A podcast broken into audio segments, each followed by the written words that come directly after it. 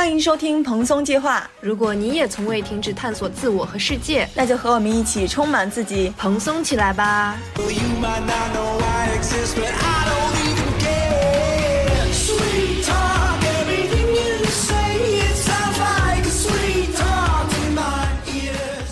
！Hello，大家好，我是夏夏，我是哥哥。现在也快到跨年的时候了，所以这期节目是我们的年终总结，回顾过去，也展望未来。这一年，我们对自己的生活有一些评价，同时我们俩对对方也有一些想说的话或者是期盼。那首先就是我们的第一个环节，用五个词来评价一下自己的这一年吧。这一年，我给自己评价的五个词是：紧绷、收敛、清晰、主动、柔软。其实可以发现，前两个词是稍微负面一点的，后面三个词是比较正向的，这也间接能体现出来我这一年的一个变化趋势。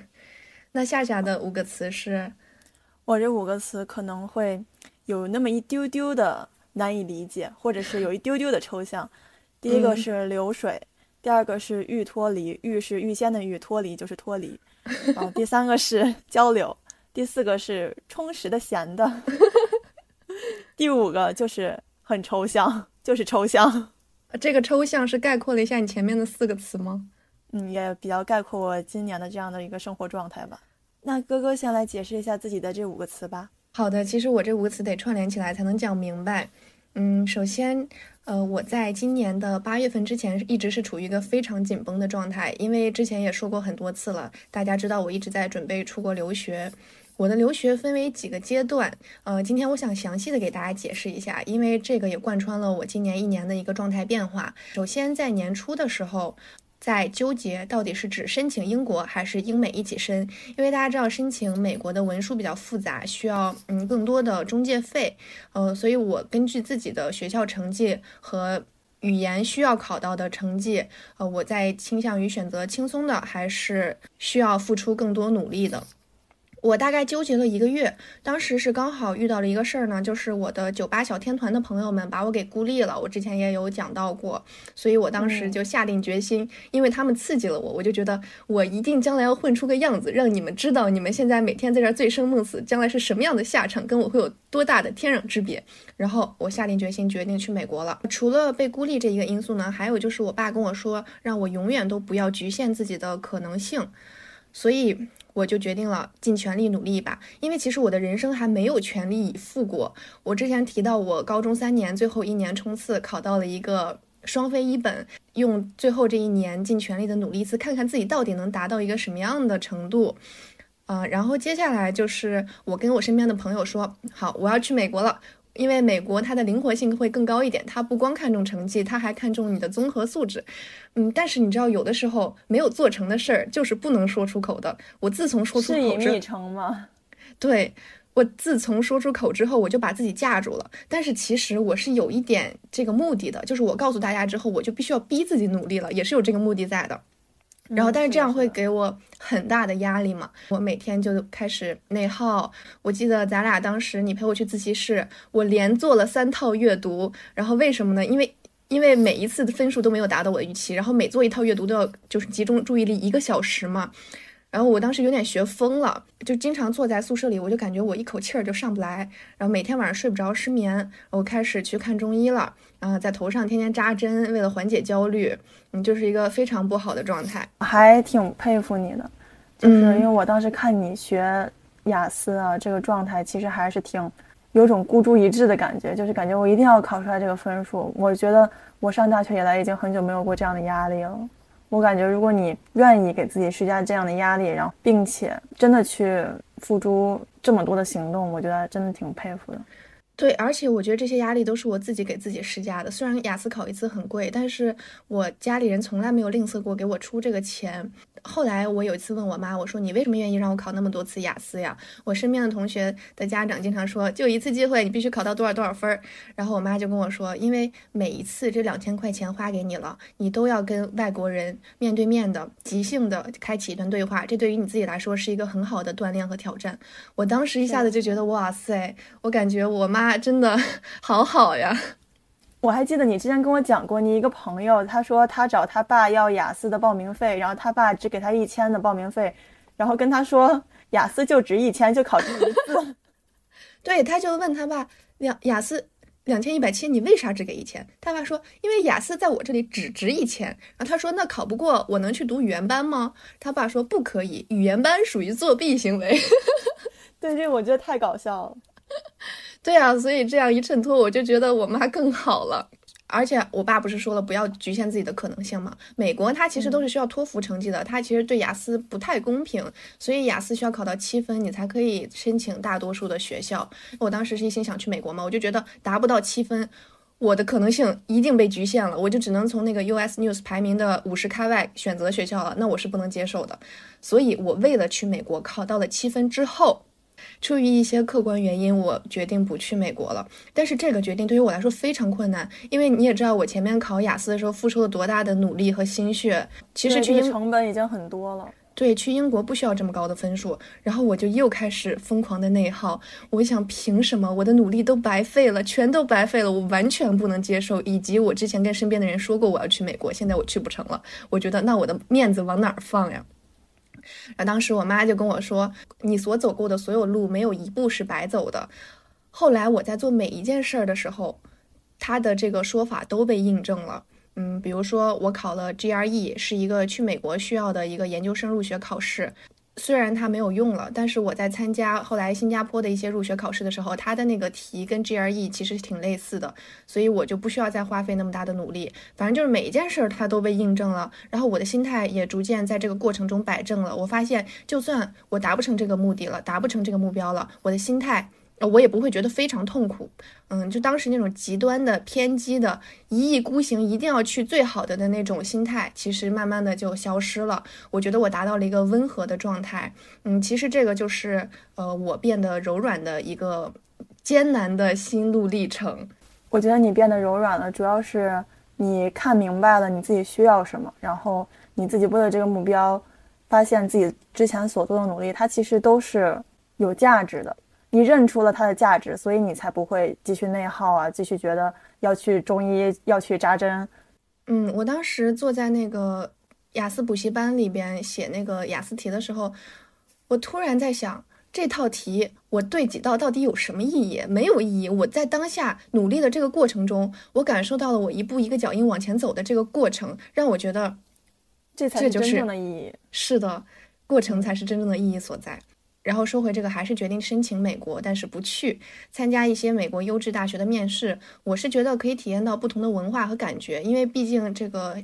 呃，美国和英国它的文化肯定是不一样的嘛。你参加美国的面试啊，你听一听人家的思路，对，可能也会让你的思路更加开阔。嗯，然后对于这种全英文的面试呢，我的心态也从非常害怕到了一个从容期待的情况。我至今记得我第一次参加雅思考试的时候，口语考试的时候，我坐在那个门口，我心扑通扑通扑通快跳出来了，手抖，出冷汗，就是。我我不知道你你会不会有这种感觉，就是跟一个外国人、陌生人说话，真的好恐怖呀，就很担心，而且这个事儿还要算分数的。对，主要是第一个，就算你路上碰到一个外国人，你跟他说话，他要听不懂的话，你俩都会很尴尬，这就是第一层尴尬了。第二层就是你又加上了考试这个因素，就会更有压力。是，然后到现在我这个从容期待的面对每一场面试，呃，其实。你说我参加美国的面试有啥意义？我面试了我也不去，但是可能这个申请费都交了，占比因素比较小，占比大的还是我想挑战自己，我想尽可能给自己更多的机会去接受和面对挑战。其实说实话，你去申请这些美国的面试啊，然后考雅思啊这些事情，我还是觉得挺震惊的，因为咱们不是大三的时候交流比较少嘛，然后在我的印象里面，你还是那种。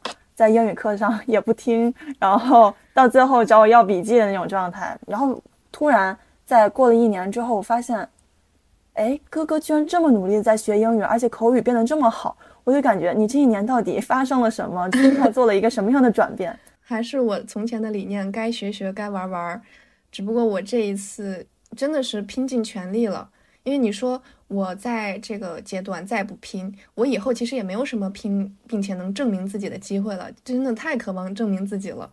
嗯，但是这个也不能太过于偏激，不然就会到我的第二个阶段，就是生病内耗嘛，那样对身体也不好。这个是呃留学上来说的。然后我觉得我的人生规划也在这个过程中变得越来越清晰了，所以我觉得这个六万块钱的申请费花的真的太值了。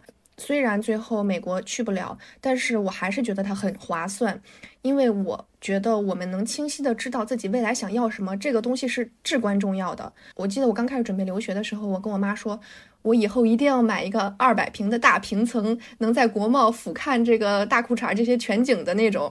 后来我慢慢的就变了，我觉得我的职业规划分为主线路和副线路两个。嗯，其实这个副线路就是副业嘛。我觉得我一定是需要一个需要创造性思维的副业，这样才能充盈我的思维账户。呃，如果我一天到晚只做一个很枯燥、重复性的工作，不需要我思考的工作的话，那我觉得人也会慢慢的枯萎的。但是我慢慢变得比较现实嘛，我知道能让我既有创造性思维的工作，又能赚到大平层的工作，它是基本上不能合二为一的。所以，我依旧接受主线路是一个可能是呃令我不是很积极的朝九晚五的状态。然后，我希望我有充足的时间做我的副业。它目前是什么，我还不是很清楚。呃，但是如果可以的话，我希望是做播客。嗯，对你提到副业这个事儿，我其实也挺有想说的。嗯，我其实之前跟我爸爸妈妈也聊过，说我之后的一个人生走向、一个职业规划，他们都比较倾向于说，不管你选择了哪个行业。哪个职业方向，你都一定要把你所有的精力都投身于这个方向，然后你在这个方向做大做强做精做深，这样的话，你在这个行业或者是在这个细分领域，你做成一个巨头，这是非常能够提升你的核心竞争力的一个方式。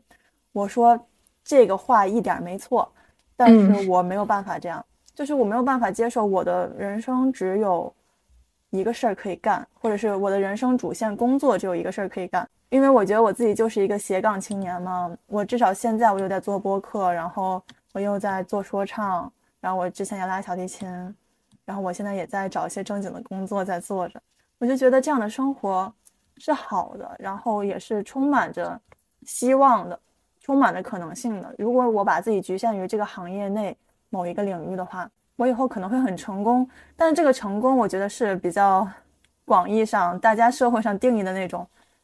成功人士带引号的成功人士的那种状态，但他并不是我的理想状态。我的理想状态是自由。是的，你做到最后，在这个行业深耕，做成一个大拿了，你最后除了向所有人证明了你的能力，你还获得了什么呢？为什么要向所有人证明你的能力呢？用你珍贵的人生体验和时间，你的人生就应该奉献给你自己，而不是奉献给这个工作、这个行业、这个领域。对，主要是如果我能做一个我真的全身心热爱的工作，我把它做精做深，那我肯定是愿意的。如果我找到了我此生挚爱，我肯定愿意把它当做工作，然后做到这个最好，那肯定是最好的。但是我现在没有办法说什么样的事情是我的此生挚爱。你说我现在做说唱，我就以后去当个 rapper 吗？这个其实 按照现在来说很不稳定的。就算我真的想做。我其实没有这个胆子，所以我也是跟你比较一样，就想说，我有一个主线的，能够给我一个稳定的一个，至少是经济来源的工作，然后我其他的时间多丰富自己的生活，包括一些精神世界吧。所以我觉得我们在这个年龄，或者说在这一年的这个年龄下，能既结合现实，又清楚的知道自己想要什么样的人生，我觉得是非常珍贵也非常难得的事情。是的，其实我每次想到这个地方，我就觉得自己做的已经很好了。我能很清楚的看清自己，就已经很好了。所以刚才讲完了自己清晰这个词，就是知道自己更想要什么了，同时也对自己未来的规划、学业规划、职业规划有了更清晰的安排和认识。所以我的上半年的留学准备，其实主要对应了紧绷和清晰这两个词。然后我想讲一下亲密关系这个部分，因为我在今年秋天的时候谈到了一场我认为非常不错的恋爱，这个在恋爱专题二里有讲到过。你这个男朋友真的是我唯一一个从你认识他到你在一起到现在整个状态我都了如指掌的一个男人。嗯，我跟他谈了一场让我觉得非常健康的恋爱。这个具体的一些，就是它的好体现在哪里啊？我觉得以后我们可以在呃恋爱专题里面再讲到。主要是我想讲一讲，通过这段恋爱，我在这一年里收获了什么，有了怎样的转变嘛？呃，首先还是我依旧在这个舒适圈困境里边挣扎拧巴着。我们之前讲过。当我们处于一段亲密关系的时候，就更想要去依靠对方，不想踏出这个舒适圈，导致比如说有的时候我需要独自做一些比较困难、有挑战的事情的时候，我以前可能是很积极的面对的，我觉得这对我的自我成长是非常有利的。但是现在，现在有靠山了，你就觉得我不做也无所谓。对，有的时候是觉得不做也无所谓，有的时候就是想让他帮自己。其实，你说你自己。研究研究也能研究明白，但是就是想让他帮你。然后每到这个时候的时候，我就会非常痛苦，我就会想，怎么回事儿？怎么又变成这个样子了？我一定要努力挣脱出来，但是我又挣脱不出来。但是我真的很渴望，呃，以后我能很好的平衡这两件事情，该。自己干的时候自己干，呃，该跟他一块儿的时候好好享受我们之间的甜蜜的爱情。但是真的好难好难，所以我对目前自己下的一个判断是，依旧在这个困境里面挣扎着。嗯，主要是你说我遇到一个困难的事儿的时候，我就撒撒娇，我说你帮帮我嘛，然后他帮到我了，然后我就。达成目的了嘛？这很好。问题是我中间一定会有一个拧巴的环节，我就跟自己说，有本事你就别拧巴，你就靠他呀。但是我做不到。你记不记得那天，就是我跟他还没在一起的时候，有一天晚上他没有给我发消息，我特别烦躁。然后你就跟我说说，那你去给他发呀，你去找你唾手可得的多巴胺啊。我说我不，我就算躺床上闭眼。痛苦着，我也不给他发消息，因为我一定不要这么依靠一个人，我一定要通过靠自己让自己快乐，我不能永远这么依靠他，依靠这个唾手可得的多巴胺。你既想要这个多巴胺，又想要在这个恋爱里面又保持这个自立的这样的能力，是的，不希望这段关系又让你变成了一个无能的人。比如说，当我们做完一套题，然后成绩很差的时候。这个时候我们可以点一份甜食外卖，这个就是唾手可得的多巴胺。但是你只要坚持坚持，你把你错题搞清楚，这对你来说是一个能力的进阶。他可以用这个事情类比，我觉得。对，其实就都是快乐，但只是说这个快乐来的它是虚无还是实在的。你点一个甜食来抚慰你这个题都做错了这样的悲伤，你其实只有在吃甜食的时候是开心的，你吃完了之后又觉得。啊，我怎么错这么多？而且为什么我错这么多，只能用吃甜食来缓解，而不是去努力的整理错题？你会二次的、反复的质问自己。嗯，对我以前总觉得那些女强人不谈恋爱。我觉得你们就是吃不到葡萄就说葡萄酸呀，你们就是得不到就说不想要。但是现在我真的觉得这个事儿是有道理的。当你身处那种温柔乡的时候，就是踏不出那一步了，或者是说在你腿上绑了一个十公斤的铁块，让你更难以踏出那步了。所以我觉得这个事情是需要我依旧去探索和努力的。所以就是为什么说智者不入爱河呢？我觉得这个因果关系不是非常的对，不是说智者才不入爱河。而是说，在爱情中能够依旧保持理性、保持自我，这样的人才是智者。太精辟了。他为什么说智者不入爱河呢？可能是因为这个智者，他原来在爱情中被伤过，但是他又没有办法在爱情中把它解决了，他只能通过不入爱河来减轻在爱情中受到的伤害。我觉得这样的智者，他并不是不是在爱情中最有智慧的人。我突然觉得“智者不入爱河”，他说的可能不一定是智者不进入一段亲密关系，而是入了爱河，爱情不沉下去，不难于浮上来，这个就是智者不入爱河。所以他确实智哎，就是说这个智者他一定要在这个爱河中有控制自己、调节自己的能力。好，那我的目标就是努力成为这个智者，你的目标就是入个爱河。是的，我先入个爱河，让我尝尝爱情的苦。然后在恋爱里发现的第二件事情呢，就是我决定开始去做心理咨询了。其实我第一次跟你说这个的时候，我发现你还觉得挺惊讶的。对，因为我当时觉得你看起来，或者是说我跟你接触下来，我觉得你整个的思维方式以及做事的逻辑都是很清晰的，然后也不会有太多的内耗，你会。很自洽的你很多的事情，或者是你不自洽，你也会去努力让自己自洽。我觉得这是一个很健康的一个状态。然后你说你突然要去做心理咨询，我就说你这么健康，你去咨询干嘛呢？你别本来没事咨询咨询，这出啥问题了？但是你说你把做心理咨询当做做一个心理的 SPA，你说这就相当于你心理上有一个结儿，然后这个按摩师说，哎，你这有个结儿，我给你推开。我觉得你这个想法，然后这个比喻就特别的好。天呐，我说的这个你记得也太清楚了吧？嗯，还有一个原因就是留学申请阶段结束了，我现在有更多的精力花在自我探索这个事情上了。我觉得我决定开始做心理咨询有两个原因，第一个是我真的遇到了很好的人，我不愿意再搞砸一段关系。然后当时你不是说让我谨慎一点，不要离不开他吗？然后我也解释了，我不是。害怕没了他我就不能活了，而是我不想再因为自身的一些问题搞砸一段本来很好的关系。他可以结束，我可以接受他某天爱上别人，然后好好的告诉我我们结束就可以了。但是我不能接受，因为我自己本身的一些恋爱里的一些大毛病，亲手搞砸这段美好的关系，那我是不愿意承担这个后果的。而且这也是我现在有能力改变的。那我觉得他很好，我为什么不做这个改变呢？这是第一个原因。就是减轻在恋爱中你会造成负面影响的可能性。嗯，这个主要是跟对方和在这段关系里有关嘛。还有一个原因，也是我跟咨询师说占比更大的原因，就是我渴望自我探索和自我成长，因为我终于敢于面对自己的问题了。其实你想改变一个事情，你首先你需要察觉它。然后再给它归因、剖析它，最后你再呃开启一段非常痛苦的改变的过程，就是呃硬生生的把这个掰过来的这个过程。那我觉得其实觉察就已经挺难得的了。对，这也是我比较佩服你一点，就是你愿意去主动的去觉察，目的是把自己剖开。我其实我心底会知道，我有一些问题是需要解决的。但是我又害怕我解决不了它，然后我就一直没有把它拿出来剖析。我决定做它也是因为，我当时跟我男朋友说，我觉得我现在在恋爱里有一些问题，在我没有办法好好的维持一段亲密关系，我觉得有点对不起你，因为我应该先完善自己，把自己改好，然后再交给你一个好的女朋友。但是他说，我们应该一起在这段关系里边努力，而且我是第一次真正坦白的告诉我的另一半，我在恋爱里的阴暗面是哪些。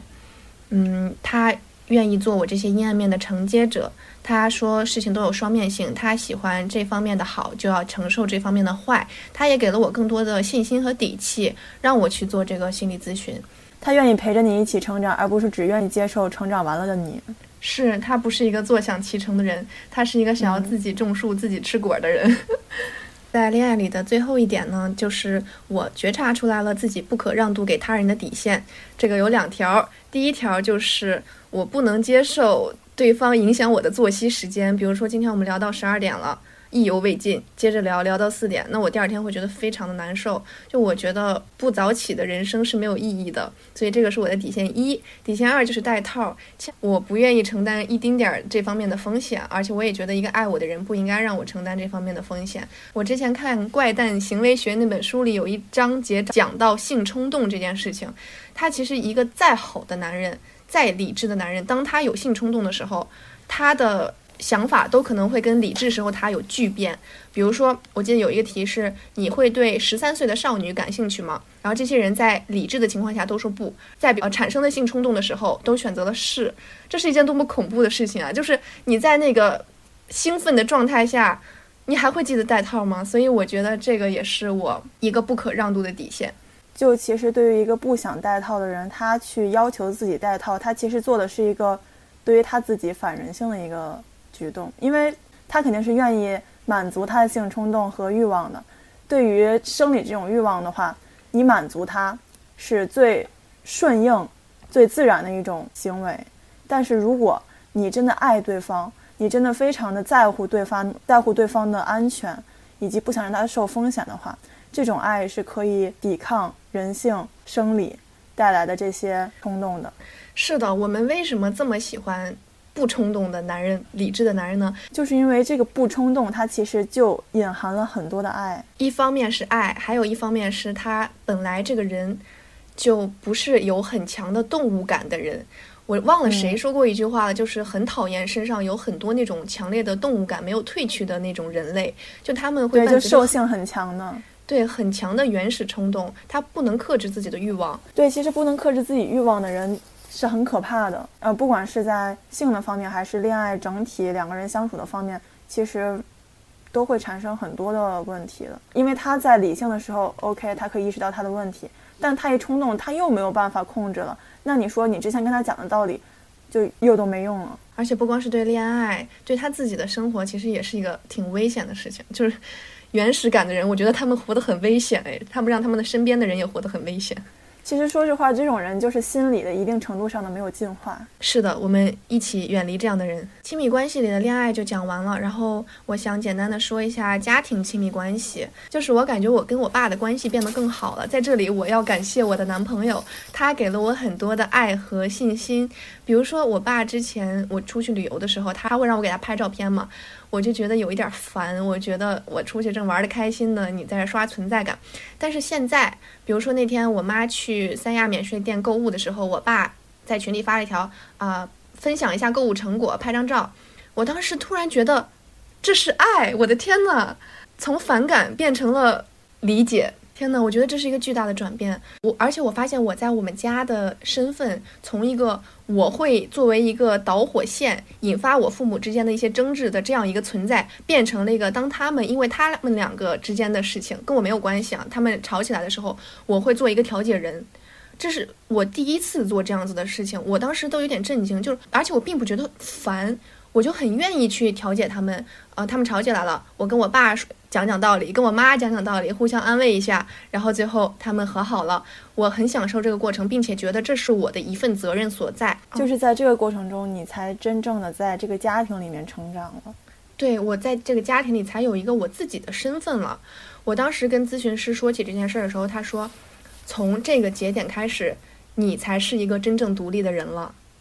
哇塞，我当时觉得这句话说的。好厉害啊！当然了，不光说的是我在家庭亲密关系，只是说我们每一个人的对待情感啊，对待亲密关系的一些心理，都其实大部分来源于原生家庭嘛。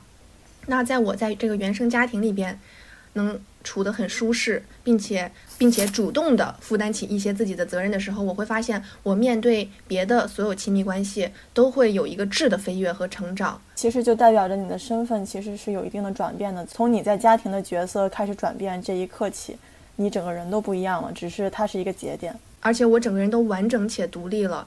我可以主动的选择负担一些责任，而不再觉得所有的。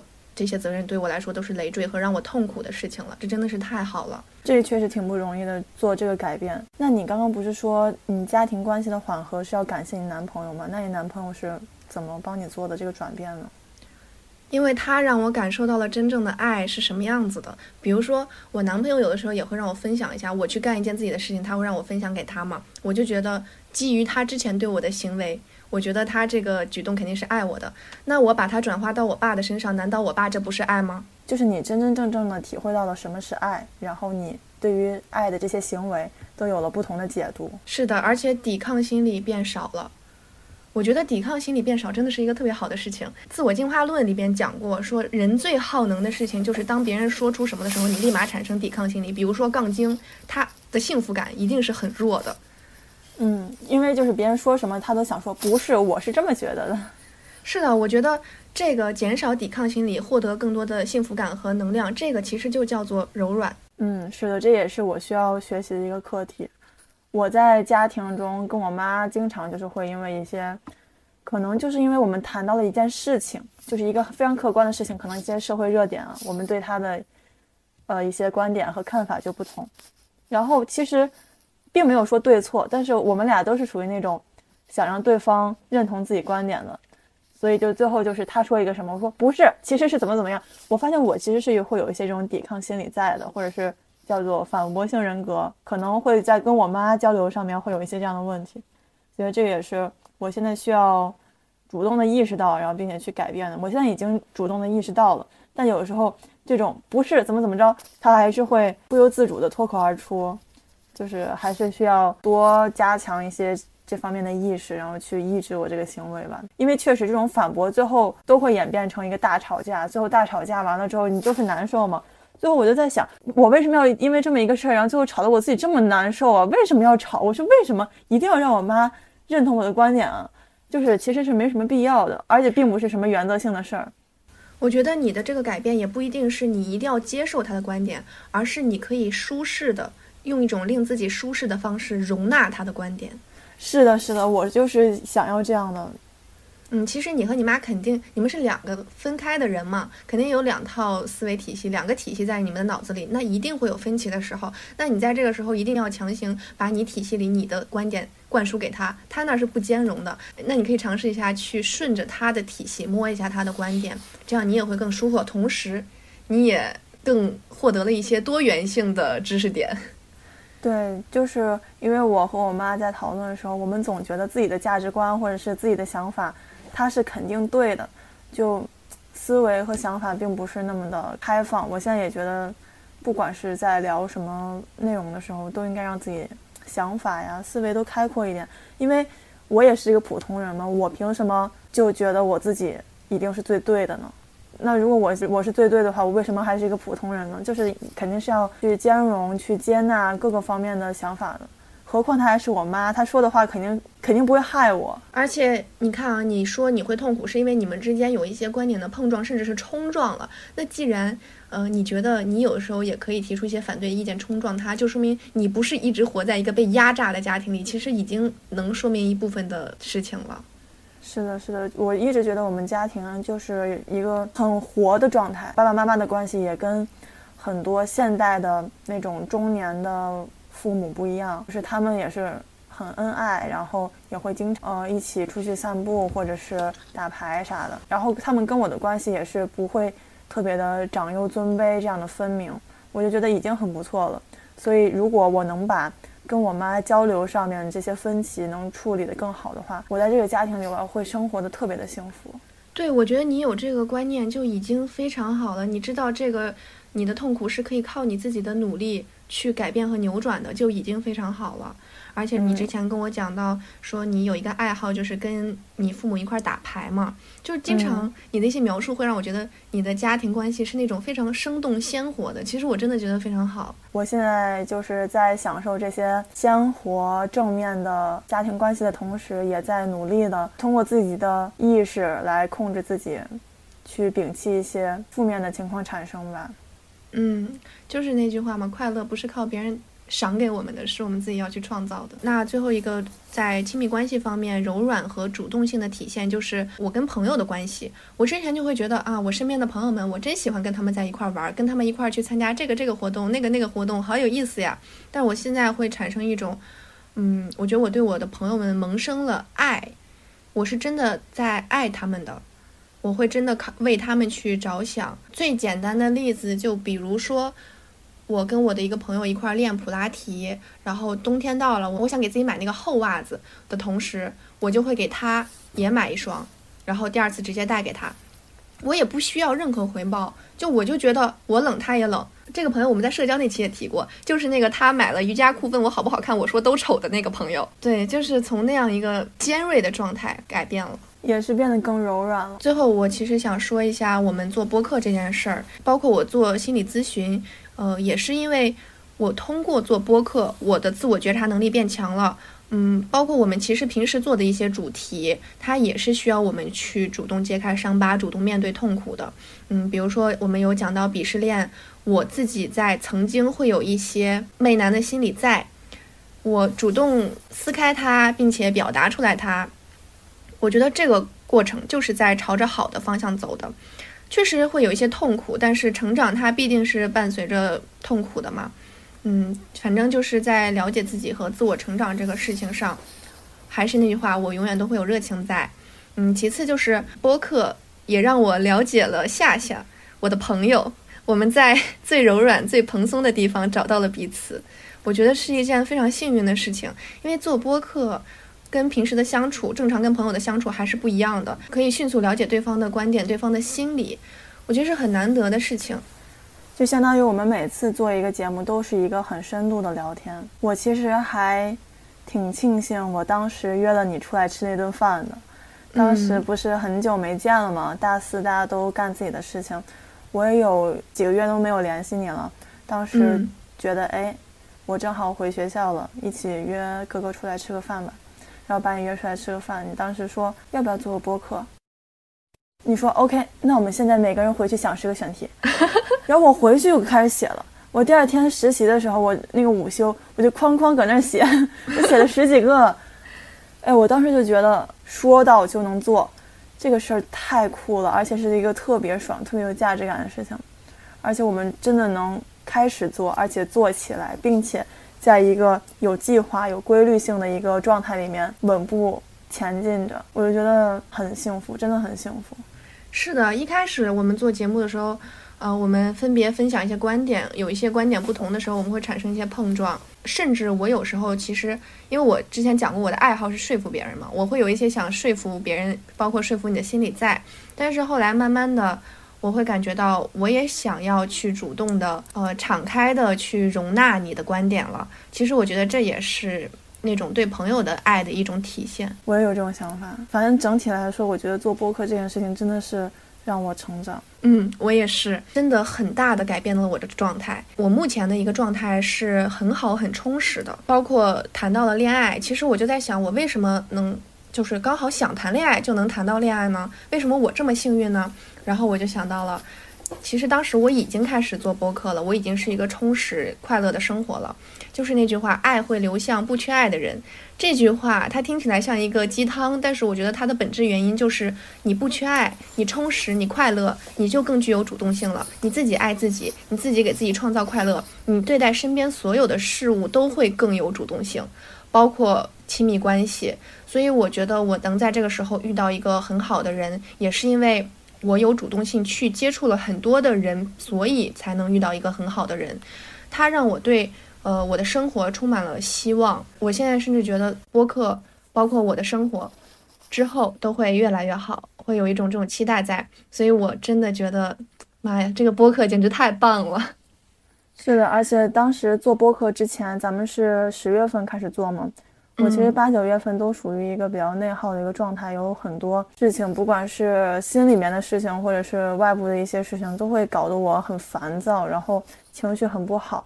但是我一开始做播客，我就感觉我进入了一个新的环境中，进入了一个像进入了一个新生活一样，它就让我原来的那些内耗啊、焦虑啊都缓解了很多，让我情绪更加稳定了。我对我们更了解自己了之后，我们就更加清楚。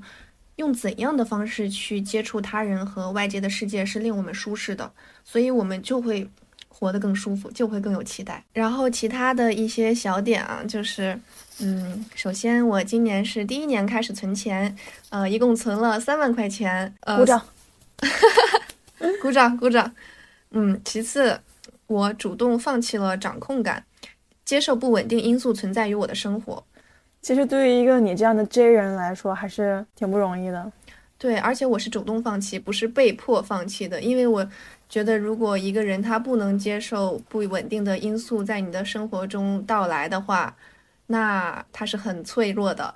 我希望我可以坚强一些。所以，包括谈恋爱也是，谈恋爱它就是一个无敌不稳定的事情。那我愿意去，嗯，珍视它，爱护它，经营它。我也会在这个过程中变得更加坚韧，更加强大。也更加柔软的去容纳他人。哎，其实我感觉你这个恋爱谈的性价比好高啊！你就谈一个恋爱，其实他帮你在你自己的生活中也有很多的成长，然后帮你意识到了你生活中很多可以进步的地方。你这个恋爱谈的好值。你知道我当时为啥想谈恋爱吗？刚好所有的事儿都搞完了，呃，正正事儿都搞完了嘛，就是闲着。不是，我是努力的想去让自己谈恋爱的，因为我觉得谈恋爱就是实践。就是考试，单身就是复习。我觉得我现在有时间精力去考这么一个试，实这么一个践，我能在这个实践过程中发现很多自己单身的时候是发现不了的问题的。所以这么看来，它的性价比就更高了。呃，所以我当时也跟我妈说，爱是所有人贯穿终生的一个课题嘛。我还是觉得尽早的能。学会他，学会爱人，学会被爱，绝对是好的事情。是的，但你不感谢一下我吗？你当时说你不愿意从社交软件上找男朋友，那我还是我是说让你用社交软件吧，然后你才碰着你现在这男朋友。你强烈推荐我使用社交软件，然后最后你的蛋，我的蛋一个没孵出来，然后你孵出来一个这么好的蛋，你会憋一个更好的蛋的。哎，我也是造福了，挺好的，积德。然后下一条就是，嗯，我想要养成卫生习惯，结果养成了洁癖。我那天在家，我就特别想擦地，我觉得妈呀，一周都没擦地，怎么这地好脏啊？然后我先拿那个扫把扫了一遍，然后我开始去那个洗墩布。我洗墩布的时候，我姥姥就问我你在干嘛呀？我说洗墩布呀。她说你要擦地吗？我今天上午刚给你擦了一遍地呀。然后我就赶紧跑回我的房间看了一遍，哇塞，这个地果然好干净啊！那我当时是为什么想擦呢？哎，那你就不是真的洁癖，就是如果是你是真的纯洁癖的话，就算你姥姥说我给你擦过一遍地了，那你应该会说啊，那我觉得还是不够干净，我要再擦一遍。然后，但是你既然是想的是，哎，那它确实很干净了，你是心理的物质洁癖。对，然后嗯，我还会。从今年养成一个习惯，就是每天到家之后拿酒精棉片擦拭自己的手机、蓝牙耳机和水杯的那个喝水的那个地方。如果我化了妆睡觉，就是懒得卸妆睡觉的话，用的是一个枕套；洗了脸、护了肤睡觉，用的是另一个枕套。化了妆用，要不然你所有的化妆品都蹭枕套上。对，然后化了妆用的是一个眼镜，不化妆用的是另一个眼镜，因为鼻托那块会有粉底液的堆积嘛，就是。呃，我感觉养成了这个卫生习惯之后，你去遵守它、适应它，就是一件会给你带来一些快乐的事情。它虽然可能不是很强烈的快乐冲击吧，就比如说，我之前听那个《纵横四海》里说，习惯的力量就是你养成这个习惯，你就别管它是什么，你就先养成它，然后你只要顺应着它做，你就会获得快感。呃，其实就是你这个习惯给你带来的价值感。其实说实话，你说你非要化了妆戴一个眼镜，不化妆戴一个眼镜。也不是很有必要。你想，你想想，你要是不化妆的时候，你把鼻托擦擦不就得了吗？但是你就是愿意换一个眼镜。其实，按照道理来说，它并没有起到什么特别大的实质性的作用，但是给你心里带来的价值感是没有办法就是去评判的。是的，然后也因为这个卫生习惯，我男朋友给我起了一个外号，叫做“洗手怪”。洗手怪，对他说我每天都要洗好多遍手，而且每次都用那个洗手液洗得很标准。然后有一次七步洗手法是吗？你刚刚说你每次进门都会用酒精湿巾擦你的手机啊，然后水杯啊啥的吗？我真的我们家就是常备一个酒精喷壶，从一九年底当时疫情爆发的时候，到目前为止，就是到今天为止。我们家那个酒精喷壶就一直备用，一直没断过，就一直放在开门进来那个鞋柜上。不管你拿了啥东西进来，不管现在有没有疫情，你都要什么东西都得喷一遍。现在已经成为了一个家庭惯例了。哎，我真的觉得洁癖这种东西，就是没有的人会很反感它，有的人真的会享受它的。嗯，是的，就像，呃，我还暂时举不出来例子。好，那下一条，最后一条也是贯穿着这一年的，就是变柔软了嘛。但是它同同时也伴随了一个副作用，就是敏感。其实当我男朋友说我有点敏感的时候，我就有点生气，因为我觉得它不应该被当做一个负面词汇。敏感的人多好呀！敏感的人他活得很划算，就是任何事情作用于一个敏感的人身上，他都会产生丰富多彩并且强烈的情绪；而作用在一个有钝感力的人身上，他就跟没有作用没什么区别。我们每天活的时间是一样长的，那我有这个丰富多彩的强烈体验，多么的值得呀！而且我觉得敏感的人一定是善良的，他一定是更加有同理心的。你看到别人的遭遇，你会身临其境的感受到他。就是这样子的人，我是非常愿意和他做朋友的。是的，我也是很敏感的人。就是小时候，我我还会因为我觉得我自己敏感，经常会受到一些呃外界来的给我带来的负面情绪而自卑。因为我觉得，哎，为什么大家都是快快乐乐、开开心心的，有那么多的朋友，而我天天我在二年级的时候，我就天天想什么生啊死啊的。我说我为什么会这样呢？我肯定是有什么问题。但是我之后想，其实。没有什么不好的，敏感是你在理解这个世界的时候，你也理解自己，也知道这个世界作用在你身上到底是一个什么样子的。而且我觉得敏感的人他都是通感很强的人，也都是比较有灵气的人吧。呃，比如说我就可以闻出来北京市空气的气味之间的差别，就有那种三里屯味儿是吗？还是什么？是。然后国贸就有一种。国贸味儿，国贸空气中飘的就都是金钱的味道。对，然后你在西二旗那边就弥漫着一股班味儿，上班味儿，纯纯班儿，我觉得这个很棒哎，就比如说我们曾经去过某个地方旅游，然后多年之后我们再去到那儿，闻到那个味儿的那一刻，空气的味道的那一刻，我们就回回忆起当时的发生的一些事情，多好呀！所以所有特性都是有双面性的嘛。我整体来说还是很接纳并且呃享受自己敏感这件事情的。收敛这个词我也稍微解释一下。我感觉收敛就是我活在一个更加清澈的环境里了。我今年某一天不知道怎么样，突然抽风了，把我的微信列表里面的两千多个人删到了五百个，删了四分之三。删完之后，我就觉得非常舒服。我觉得我朋友圈里终于没有一堆酒吧的销售了，终于没有那些乱七八糟我叫不上人的人了。虽然清静了，对，很清静。然后其实我觉得清澈的环境。它不一定会让你的生活变得更枯燥，它其实让你的生活更加丰富多彩了。这个要怎么解释呢？就是因为还是在质不在量嘛。就是这五百个人能够带给你的价值感，其实是是比剩下一千五百个人要多的。而且你把剩下一千五百个人排除掉之后，你就更能意识到，呃，这五百个人带给你的价值感了。对，然后我和这五百个人加深互动，也比我跟两千个人有一搭没一搭的，然后甚至有时候朋友圈太多会盖过关系跟我好的人的一些生活分享，会比我这个价值会来的更强烈一点。对，其实他们都是一种打扰。是，我觉得你也应该能感受到我的差距吧？就就是我前两年到现在变得收敛，这个很明显，很直观，是个人都能感受感受得到的。所以我总结一下对今年的回顾。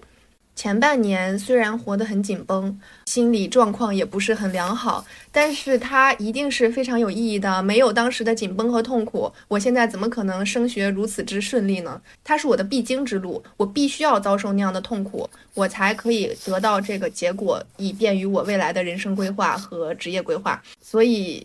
我对他没有任何的怨言，然后我就是收敛的活在我这个清澈的环境里边。同时，因为做播客和谈了一个好的恋爱这两件事情，我对自己有了更清晰的认识，对身边所有的事物和关系都产生了更多的主动性和积极的去应对他们。同时，他们也给我带来了源源不断的能量和幸福感。嗯，最后我变得更加柔软了，去宽容、温暖的容纳身边发生的一切。呃，那现在就到我来回顾一下我这一年的生活了。你刚刚主要是基于你这一年发生的事情，把这几个词融到了你这个事情里面嘛？那我可能还是想更加基于这几个词本身来讲一下我这一年的生活。第一个词是流水，流水这个词对于我来说，它意味着平静的流动，就是也是我认为我这一年是以一种平静的状态在向前走的。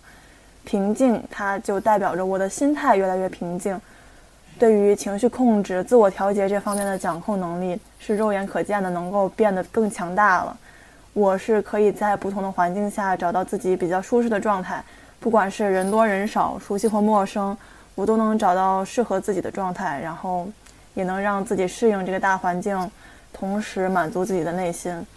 但其实有的时候，这种过于平静也挺奇怪的，就是在这一年。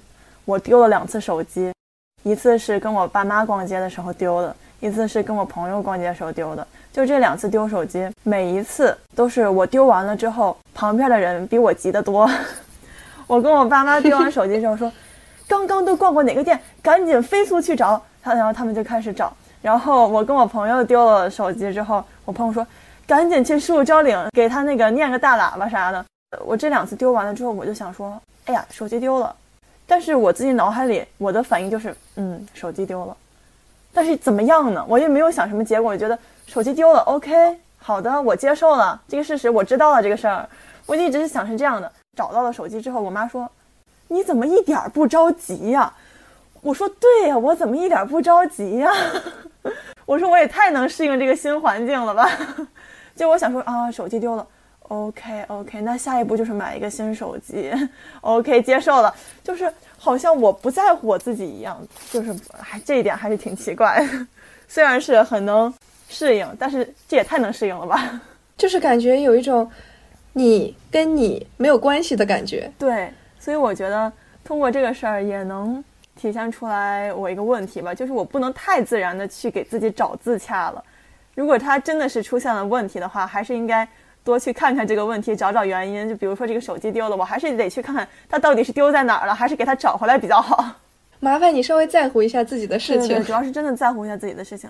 我有的时候还会觉得说，这个钱花了，花完那一刻，这个东西或者是这个钱跟我就没关系了。有一种我花了这个钱，OK，我的使命完成了，它只有丢了，是他的事儿，就是是 这个物品的事儿。我不知道，我就感觉还挺奇怪的。你能给我分析分析我的心理吗？就是你太心如止水了。但是你知道，这种平静的流动，它不光是平静，它也存在着流动。而且你说了是向前的流动，那它肯定是一个好的情况，它是一个对的方向。而且你这个平静的流动，它相比大起大落，它其实是一种更让人舒适的心理状况。是的，对于流动，我为什么说它是流动呢？因为我的直观感受是我是在往前走的。就是如果你不流动的话。你只是平静的话，你就你手机丢了，你就说 OK，但是你还在想啊，下一步是买个新手机，说明你还是在流动的。而且我为什么说这一年是流动的呢？因为我觉得我是在按部就班的变得更好的，这也是我过去每次想到都会意识到的。和之前的生活相比，我一直在变得更好，或者是过得更好。虽然我经常跟你说我之前什么高中啊、初中的一些事情，我虽然是在怀念过去了，但是我整体。确定我自己是在向前的，而且我永远觉得，嗯，我现在过得比之前好，我就觉得很幸福，而且也是很不容易的一件事情，就感觉我从来没有走过回头路或者是下坡路。对它整体来说是积极的，但是我觉得你既然想让我给你分析一下你这个状况，肯定是你对于这个状况还是有一点点的觉得不满足，因为我记得有句话说，我们一定要依靠疯狂爱上什么东西去维持生命。可能有的时候，我们就是需要一些强烈的冲击，让我们感受到自己是正在存在的。是的，我现在也是在找这种冲击了。嗯，所以你觉得播客对你的影响很正向，是因为你在做一个具体的事儿。嗯嗯，而且它是一个有规律的，在每周冲击着我的一个事情。嗯，然后流水，除了平静的流动，它还有一个解释，在我这里就是流水线的意思，稍微有一点点谐音梗，不知道为什么。但是它确实有一点流流水线的意思，就是我感觉在这一年内，我并不是一直在做创造性的事情，就是很多时候，工作啊、生活中，我还是会做很多重复的事情，就感觉自己并不是一直在动脑子。就这个也是我需要在明年去有意识的去改变的一个事情。虽然我知道一个人的生活中他不可能永远在创造，永远在输出新的东西，但是我也希望这种重复性的内容可以少一点。这样可以花更多的时间在有创造价值的事情上面，因为我觉得创造是能够给我带来很强的价值感的嘛。嗯，它可以充盈你的思维账户，让你觉得你变得更加饱满。对，虽然我说我喜欢创作，创作也算是我的一大爱好，但是如果真的，比如说在我学习完一天之后，或者是我实习完一天之后回到家，我第一个想干的事情肯定就是躺在沙发上，拿出手机刷抖音。然后一刷刷刷刷刷两个小时，因为这个你不需要花费任何的精力，不需要花费任何的脑力，就可以获得的快乐。就是以后我还是打算去尽量的规避这种纯靠输入的事情，纯靠输入且意义不大的事儿。嗯，你前两天说你找到的那个新工作。我当下就是真情实感的，非常为你感到开心的一个原因，就是因为你的工作内容的一部分是可以创造价值边表达。对对，我觉得以我对你的了解，对你来说，边表达边说话还能边拿钱的事情，简直就太完美了。是的，虽然那个表达可能并不是像我们这样表达的这么轻松啦，但是肯定我是对这个新工作有着很强的期盼的。嗯嗯。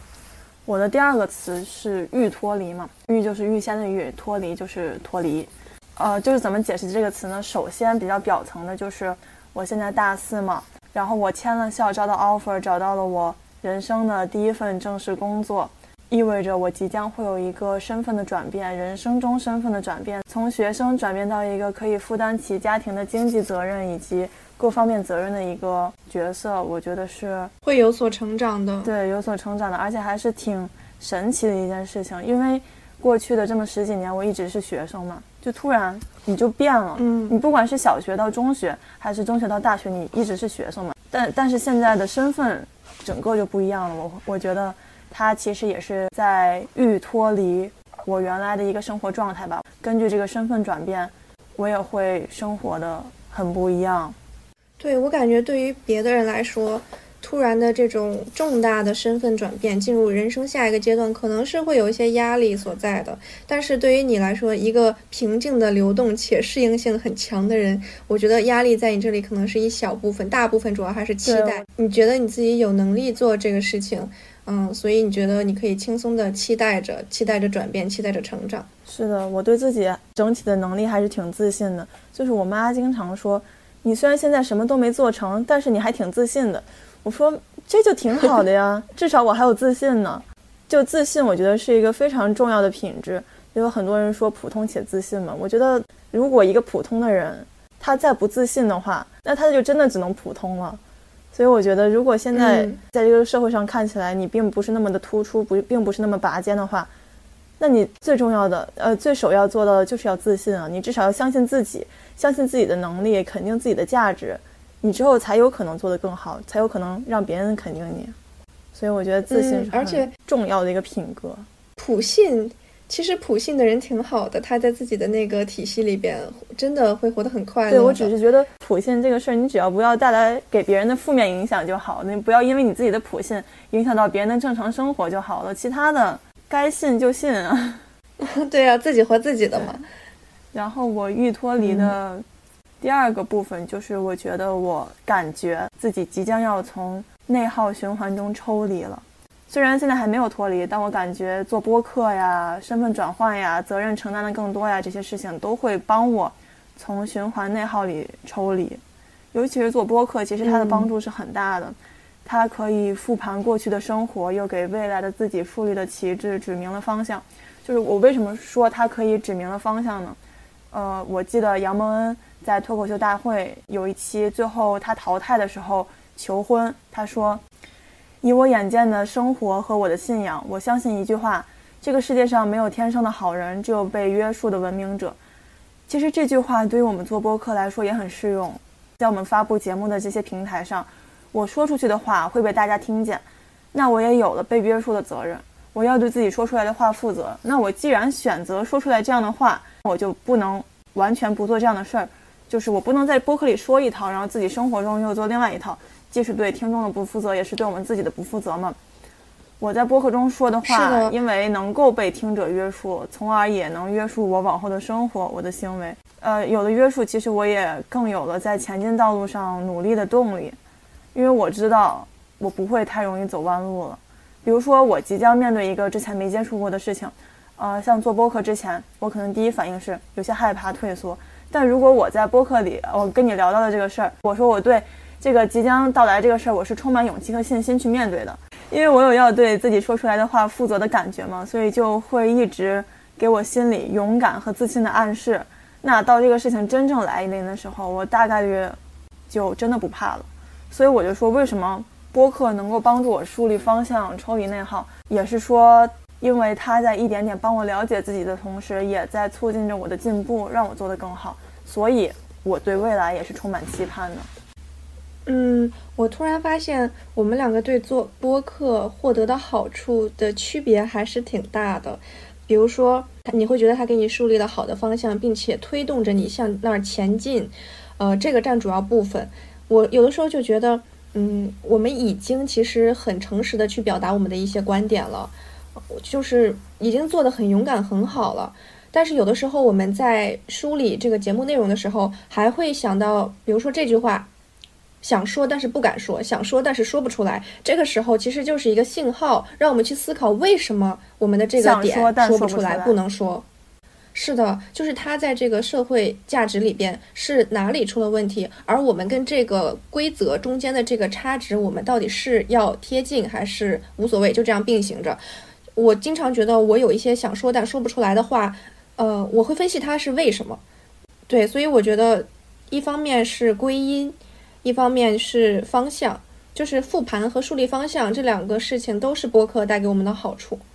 嗯，我主要是感觉，因为这个东西我们发在了公共平台上，不管有没有人听，但它最终我们发上去，我们的目的就是有人听的嘛，所以我们会带着这样被审视被。规范的这样的前提来去做我们的内容，其实也是在规范我们自己的行为啊，规范我们自己的生活。因为我会觉得不能说一套做一套嘛。嗯，呃，说到这儿，我想再补充一下。就是很多中国人都非常的喜欢做归因，就大家都有归因的这个诉求。比如说，你生活里发生了一件什么样的事儿，你就迫切的想要知道到底是什么外界因素导致它做成的。所以你可能会去呃看塔罗牌、看星座运势，算甚至是算命。但是这些都是你只看得到，你只觉得是外界因素，比如说。呃，水逆啊什么的这种词影响了你最近的生活状况。我们经常会在朋友圈看到很多人说：“哎，最近又水逆了，好烦呀。”其实我是挺不喜欢这样子的人的。如果你愿意尝试换一种方式，比如说，呃，从看星座、算命换成呃自己，比如说。剖析自己，像做播客呀、写作呀，你愿愿意换成这样子的事情去分析，你是什么内在因素导致你最近的生活状况变成这样子的？其实会成长得更快，也会更加是的。但是你觉得去算命、去测塔罗的人，他真的不知道他现在遇到的问题是有内在因素的吗？那他肯定知道，但是他就是想要去找寻一些外界的因素对他的影响，来告诉自己说，哦，原来并不只是我自己的问题，其实这些外部影响了我很多，这些都是我没办法控制的。哎呀，其实我自己做的也挺好的，会给自己找一些借口吧。你想说我去测个塔罗，我去算个命，最多我就是花费点时间成本，花点钱嘛。那我要自我剖析，我自我反省的话，其实花费的成本是很多的，而且并不是所有人都有勇气这么做。所以归因的诉求大家都有，只不过看你是不是想逃避，敢不敢直面自己的内心了。嗯，是的，而且你讲到归因这个事情，我突然就是。想到我在追星的时候，我喜欢的一个 rapper 嘛，他之前给人的一个形象是，呃，比较招人喜欢，是一种形象。然后他可能今年给大家展现出来的和之前喜欢，呃，那部分他的形象的人不一样了。然后那部分人就想，我一定要给他这个改变找一个原因，就给他归到了他新签的这个公司不行，他这个公司荼毒了他的人性。我喜欢这个 rapper 之后就想说，这些人居然可以通过。我今年展现出来的几个镜头，就能判断出来我是一个什么样的人，而且我是因为什么才变成这样的人，好离谱！就是我也觉得是这样，大家很喜欢给别人归因，就是大家对给别人归因乐此不疲。但是你说你自己为什么现在不成功，或者为什么现在出现了生活上的问题，你却不敢给自己归因？是的，真的就是这帮人给他喜欢的 idol 追的星去做归因的时候。嗯，可能是公司的问题，可能是大环境的问题，但唯独不是你自己在未完全了解这个人的情况下就对他轻易的下出了判断，并且坚持他，唯独不是这个原因，唯独不是你自己的原因，那是为什么？对，其实给别人归因，这其实也是一个挺抽象、挺莫名其妙的一个事儿。大家都想知道这个事儿发生到底是为什么发生这个事儿，他也就是想给自己找一个自洽，所以他一定要找到一个让自己能够接受的原因，他不能说。啊，他的想法就是变了，他就是不是我之前喜欢那个样子，他接受不了，他只能接受啊，是公司对他不好，公司逼他这么干的，他只能给自己找到这样的借口和理由，就其实挺啊，这个好像那种啊，他为什么不爱我了？他不爱我就是因为他本来就是个渣男，而不是因为我自己的任何原因。对，或者说他不爱我啊，是因为他爸爸妈妈不喜欢我，所以才不让他跟我谈恋爱的。他其实很爱我的。其实就是很大程度上在蒙蔽自己。嗯，我刚才有点说错了，就是他不爱你，可能是他父母的原因，可能是他是个渣男的原因，但唯独就不是因为他跟你处着处着就自然而然的不爱你了这个事情，你不能面对这个事情，你只能找别的原因。你去归因，可能为什么要去归因呢？你可能是最没有办法接受。这个摆在你面前的这个直观的血淋淋的原因，所以你需要去绕远的去想想，哎，是不是这个远方的原因造成的结果？嗯，是的。呃，接下来就是我预托里里面我比较想讲的一个，就是阶段性的关系。我我们之前在社交那期也讲了一些关于阶段性友情的事情。我最近感觉我看得越来越清楚了。我现在知道，你身边不会有人永远陪着你。永远陪着你的只有你自己，而且，你身边的人到底能不能够真的成为你的朋友，真的成为可以跟你掏心掏肺分享事情的这样的人，其实是很容易知道的。就像我现在的室友，我就知道他们都是好人，然后他们的心思也很好，也愿意帮你做事情。但是我一看就知道，我跟他们不是一类人。就这种东西，嗯，要很明确的知道。而如果你第一反应是说你跟他不是一类人的话，你多接触，有可能你会觉得，哎，这个人反差挺大的。但是更多情况下是你接触了很多之后，你就越来越发现，他就是你的第一反应，他就不跟你是一类人，而且还付出了更多的时间成本。对，其实像这种不是一类人的身边的伙伴，我这么叫吧，伙伴，就不要对他们抱有太多的期待，或者是想让他们，呃，成为你心中你期待的朋友的样子。我觉得这都是不太不切实际的，因为你会知道。你第一次见你的现在的好朋友的状态，肯定是你跟见他们是完全不一样的，所以这个东西也是要很清晰的认知。因为我们包括像宿舍分配啊，包括生活中身边遇到的人，同班同学啊，这些同事都是随机分配的。这个社会、这个世界、这个系统给我们随机分配我们遇到的人、认识的人，他不一定是跟我们同频的人。没有必要太过于去执着，我只要遇到了一个人，我一定要把他发展成我怎样怎样的人。是的，而且我对于阶段性关系还有一个想法，对于之前你已经认定他是你很好的朋友的朋友，也不要寄托太多的希望。前两天发了一个朋友圈，我当时是这么说的：阶段性的关系在脑海中愈发清晰了，无可避免。我不再去回想渐弱片段中的主动与失望。我将在每个阶段当中毫无保留的热爱、珍惜，尽可能的拉长时间。说到底，我还是不愿意做一个冷血的人。就我当时是，也是觉得现在这个阶段，很多之前的，比如说高中的、初中的好朋友，你们关系是很好，你们的感情基础是很好。但是随着大家的生活状态不一致，走的路不一致，学的专业不一致，以后的人生轨迹不一致，很可能这个关系就是会变淡的。如果你只是靠大家放假了，出来吃个饭，其实它维系的并不是非常的牢固，所以对于这种很好的关系的朋友，也是要有一定以后他会离开你，以后你们的关系会变得淡，会变得像陌生人这样的心理准备的。因为我把阶段性关系归于这个欲脱离这个词嘛，我第一个要脱离的就是这种永远能在身边，永远能跟他这么好这样的幼稚的想法。第二就是要脱离对阶段性关系的失望，不要让自己故意的表现冷淡，不要说啊，我意识到我们已经是阶段性的衰退期了，然后我就故意的不理你，故意的表现冷淡，这个其实是更幼稚的行为。嗯，我觉得你刚才说像你遇到的室友，比如说你从他们身上找到了。百分之五和你同频，所以你觉得他们不能做你很交心的朋友。那曾经我们逐渐渐行渐远的一些阶段性朋友，可能一开始我们玩的真的很好，你很难说你就跟这个人持续的玩好了一年，你就完全了解他了。所以可能在这一年里，你了解到了百分之六十的他，觉得这百分之六十的他跟你是同频的。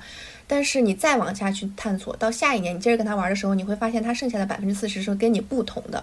那么这个时候你又遇到了一个人，你探索着探索着发现，哎，探索到百分之八十都和你同频了，然后你就会舍弃六十，选择八十，而被舍弃的那个六十就成为了他曾经的阶段性朋友。所以我觉得我们是要尊重这个差异。嗯，同频这个事情说白了，我觉得有一点缘分的因素在，它就是很难得的。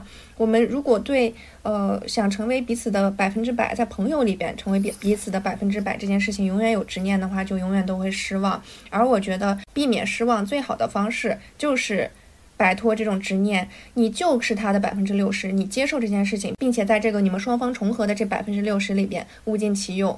呃，在这六十的领域里边。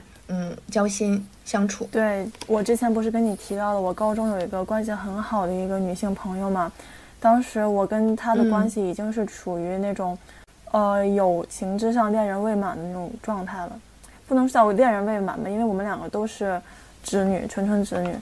但是当时那个状态，我就觉得我们俩的情感是非常的充沛的。但是当时我我们会。在休闲的时候也会讨论一些，比如说像社会热点或者是一些三观上的一些原则性问题。我发现我们两个很多事情差的是很多的，就甚至是像这种价值观方面的东西，我们俩都差的很多。但是呃，没有说绝对的对错。我当时就萌生了一句话，晚上睡觉之前我就发给他说，两个人之间纯靠爱这样的关系能维持多久呢？我不记得他当时回答是什么了，但是我现在大概能了解到，就是纯靠感情这个事情，它可以维系感情，但它没有办法维系友情。我觉得是这样的。那感情指的是恋人吗？如果这两个人他能够依据现在充沛的感情发展成恋人关系的话，这个感情肯定是能维持下去的嘛。但是如果只是一个友情的关系的话，这个关系它很暧昧，他又不用负责任，他又没有什么要做的事情的界限，他就很难继续维持。而且这种感情它出现的不明不白，其实这段感情在我们两个之间消失的也不明不白，因为这段经历是发生在高二高三嘛。有一次，嗯，我们两个就提出找一个时间面对面的把这些事情好好的聊一聊。然后之后，因为一直在学习什么的，也没有一个整块的时间可以让我们聊这些事情。之后就有很长一段时间，大家都忙于学习，忙于考试，忙于高考完了之后又有自己的事情，就一直没有聊这个天儿。我感觉如果这么久没有聊的这个话题，也不太好开启了，因为整个两个人的关系也都变得不一样了，就像变成那种普通的好朋友。嗯，然后我本来是想说再开启聊一下这个话题。我有一次我就问他说：“你还记不记得咱们之前说要聊一下这个事儿？”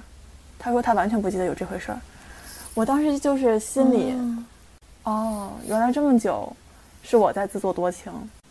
但是现在我们两个的关系就是普通的女生朋友之间的状态，然后可能一个假期会见一两面，忙的时候就没空见面，也就不打扰对方的一个状态。我之前是不太接受这样的状态，我觉得啊。我居然自自自作多情了这么久，他居然一点都不在乎，我觉得我好生气，凭什么这样啊？但我现在也接受了，我觉得这样就是正常的。他有他自己的生活方式，我也有我自己的生活圈子。以后我们也很可能是不同频的，那我只要珍惜我们现在这个关系，我们能见面，能感受到的欢乐就好了。我就不再奢求原来的感情了，因为我知道也回不去了。毕竟感情嘛，这种东西它也是跟时间、跟环境。有很大的关系的，嗯，其实我真的觉得朋友之间的同频比恋人之间要更重要很多。谈恋爱的话，两个人就是相互交缠的很紧密，他们可以靠情感浓烈程度去摆脱很多分歧，但是朋友是不能的。如果你跟这个朋友没有任何共同兴趣的话，就生不出来爱。是的。生不出来爱就走不下去，所以我觉得你现在不是可以比较坦然的面对这个事情，嗯，那其实或许就是他遇到了他的百分之八十，我是百分之六十，我很能接受这个事情，因为我在我知道我们两个连三观都不一样的时候，我就知道这段路不会走太久，但是我当时意识到之后，我是在努力的让这段路走得久一点。嗯，我感觉你刚才说你们两个的状态关系，从一种就是每天都要深度交流的状态，慢慢的变成了普通女性的好朋友，还不是朋友，还加了个好。那我感觉普通女性的好朋友，你觉得不是一个你理想中的情感浓度的状态吗？并没有说好不好吧，我觉得这个是分人的。比如说，我跟一个刚认识两天的人，我们俩已经可以变成普通的女性的好朋友了。我会觉得这个我们俩好同频，居然两天就可以聊这么欢，聊这么好，那我觉得这个是肯定是很好的。但是因为跟他可能是我自作多情，我觉得发生一些对于我感情上的一些比较充沛的一些冲击吧。我觉得从这样的冲击回落到普通女性好朋友，呃，是会失望的。但我接受，我理解，并且我会向前看，是这样的。因为我不可能永远活在过去，而且我确实觉得我一年比一年活得好了嘛。这个只是嗯一个遗憾而已。对，不用再把时间留给失望和遗憾，因为你只要往前走，你也会遇到你的百分之八十，甚至九十，甚至一百的。是的，我，啊，可能有一种沉没成本的感觉，就感觉啊。原来关系那么好，认识那么多年，但是最后变成一个普通女性好朋友，达不到你心中想要的那个情感浓度和交缠的程度，就会给你一种疏离感，而这种疏离感你也无可奈何。对，怎么讲呢？就是为什么他能忘得这么快，或者是这么潇洒？我觉得不应该只说不在意我这个事儿，是因为他的生活比我更充盈、更丰富，他往前走的更多，他往前走的更快，遇到的更广阔，遇到了更广阔的世界，遇到了更丰富的人。我觉得这是一个很好的生活状态。我也在往这方面走，所以我也不能永远沉溺于过去。嗯，但是它依旧是一个美好的回忆。对，现在这个对于我来说，也就是一个美好的夏日限定了。嗯，美好过就很有意义。美好过就很美好。是。第三个，我的年度词汇就是交流，这个就比较的正常了。这个词 比什么流水啊、欲脱离啊要正常一些，好理解一些。交流就主要是分为像咱们录播课这样的语言交流嘛，在这个交流过程中，能够感受到很多的幸福感。我认为在跟你说话的这个过程中就已经很幸福了，因为有时候咱俩不管是开会还是纯聊天的时候，都会开一个腾讯会议，会把我们聊天内容录下来，我觉得特别好。我有时候还会在摸鱼的时候听咱们 聊天的时候录下来那个会议的音频，我就认为这种交流，留痕的交流。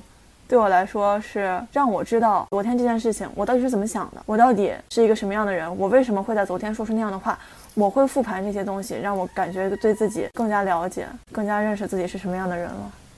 第二个就是我的自我交流，我会感觉更清晰了。在爱好那期，我不是讲了我一个很怪癖的爱好，就是我很喜欢和自己说话吗？我现在越来越喜欢和自己说话了，而且我把这个事情归到于自我交流。我之前不是跟你讲说，我觉得自己心里想一件事情和你把它用嘴巴说出来是完全不一样的。如果你嘴巴上说出来一句“今天我想吃臭豆腐”，你心里想的可能就是豆腐臭，想吃我今天可能是这样的东西，但是你说出来，你就会把它整合排列。我觉得这个是一个串联起来，串联起来，这是一个很对我来说很强的价值感。如果我能够把我自己内心想的东西，我都清晰的用语言表达出来，甚至我再把它记录下来，这样我心里这些东西它就没有白想，这些念头它就没有白白从我脑中闪过。如果这些念头它以后能够给我在某一时刻创造非常大的价值的话，那它就没有被我浪费。嗯，对，而且这是一个很低成本整合自己思路的一个方式。对，就是你把你想的说出来，远比你单纯的想。要让你认清自己更多，这就有点像那种，当你觉得有什么烦心事儿的时候，你把它写下来，写到纸上，然后揉起来扔到垃圾桶里，是一个道理。有些东西在你把它表达出来，不管以任何方式，呃，然后你给它留下痕迹，嗯，它都会给你更强烈的感觉。对，就是带来一种实感嘛。嗯，具体就是一种具体的感觉。是的，我第四个词就比较表面啦，就是比较。跟我这一年的所做的事情比较相关，就是充实的闲的。我真的感觉我其实挺闲的，因为这一年大四嘛，大四我一周就一节课，按理来说我可以一周就上这一节课，然后别的时间在宿舍睡觉，我出去玩或者在家里摆烂，这都是一个很正常的状态，而且我完全可以这么做。嗯，但是为什么说它充实呢？就是因为我。不愿意这么闲着，因为我认为你在床上躺着这种闲着，它没有什么意义。你只能动起来，你动起来做的事情总比你躺着要有意义。所以今年占我时间最长的两个事情，其实是我找实习、去实习，以及我去看演出。这两个事儿是我干的最多的，而且我还是有一些小感悟的。对于这两个事儿来说。因为我前两天不是也告诉你我有了工作 offer 吗？我也觉得挺神奇的。我本来以为说在今年年底我不会确定一个工作的，但是既然就在年底让我有了着落的，我感觉这也跟我这一年一直在不断的实习有一些关系啊。这些实习也让我能力上学会了要有主动性啊，要有去反馈的去完成工作，以提高这个工作效率，然后要和上级多沟通啊，多复盘这些。我认为这些都是我从职场中学到的很重要的技能吧。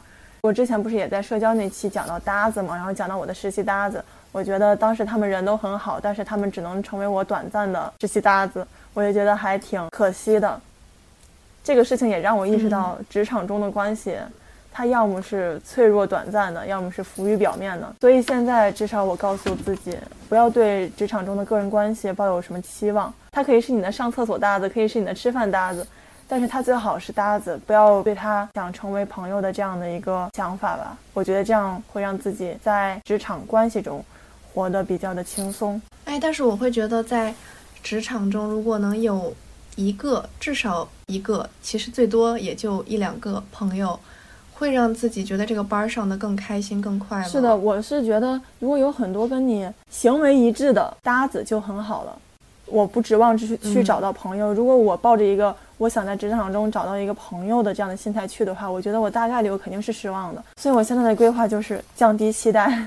嗯，其实我觉得你不是应该降低搭子变成朋友的这种期待，而是应该降低你对待朋友的标准的这个期待。你会觉得舒服很多，朋友也多了。嗯，就是你的朋友。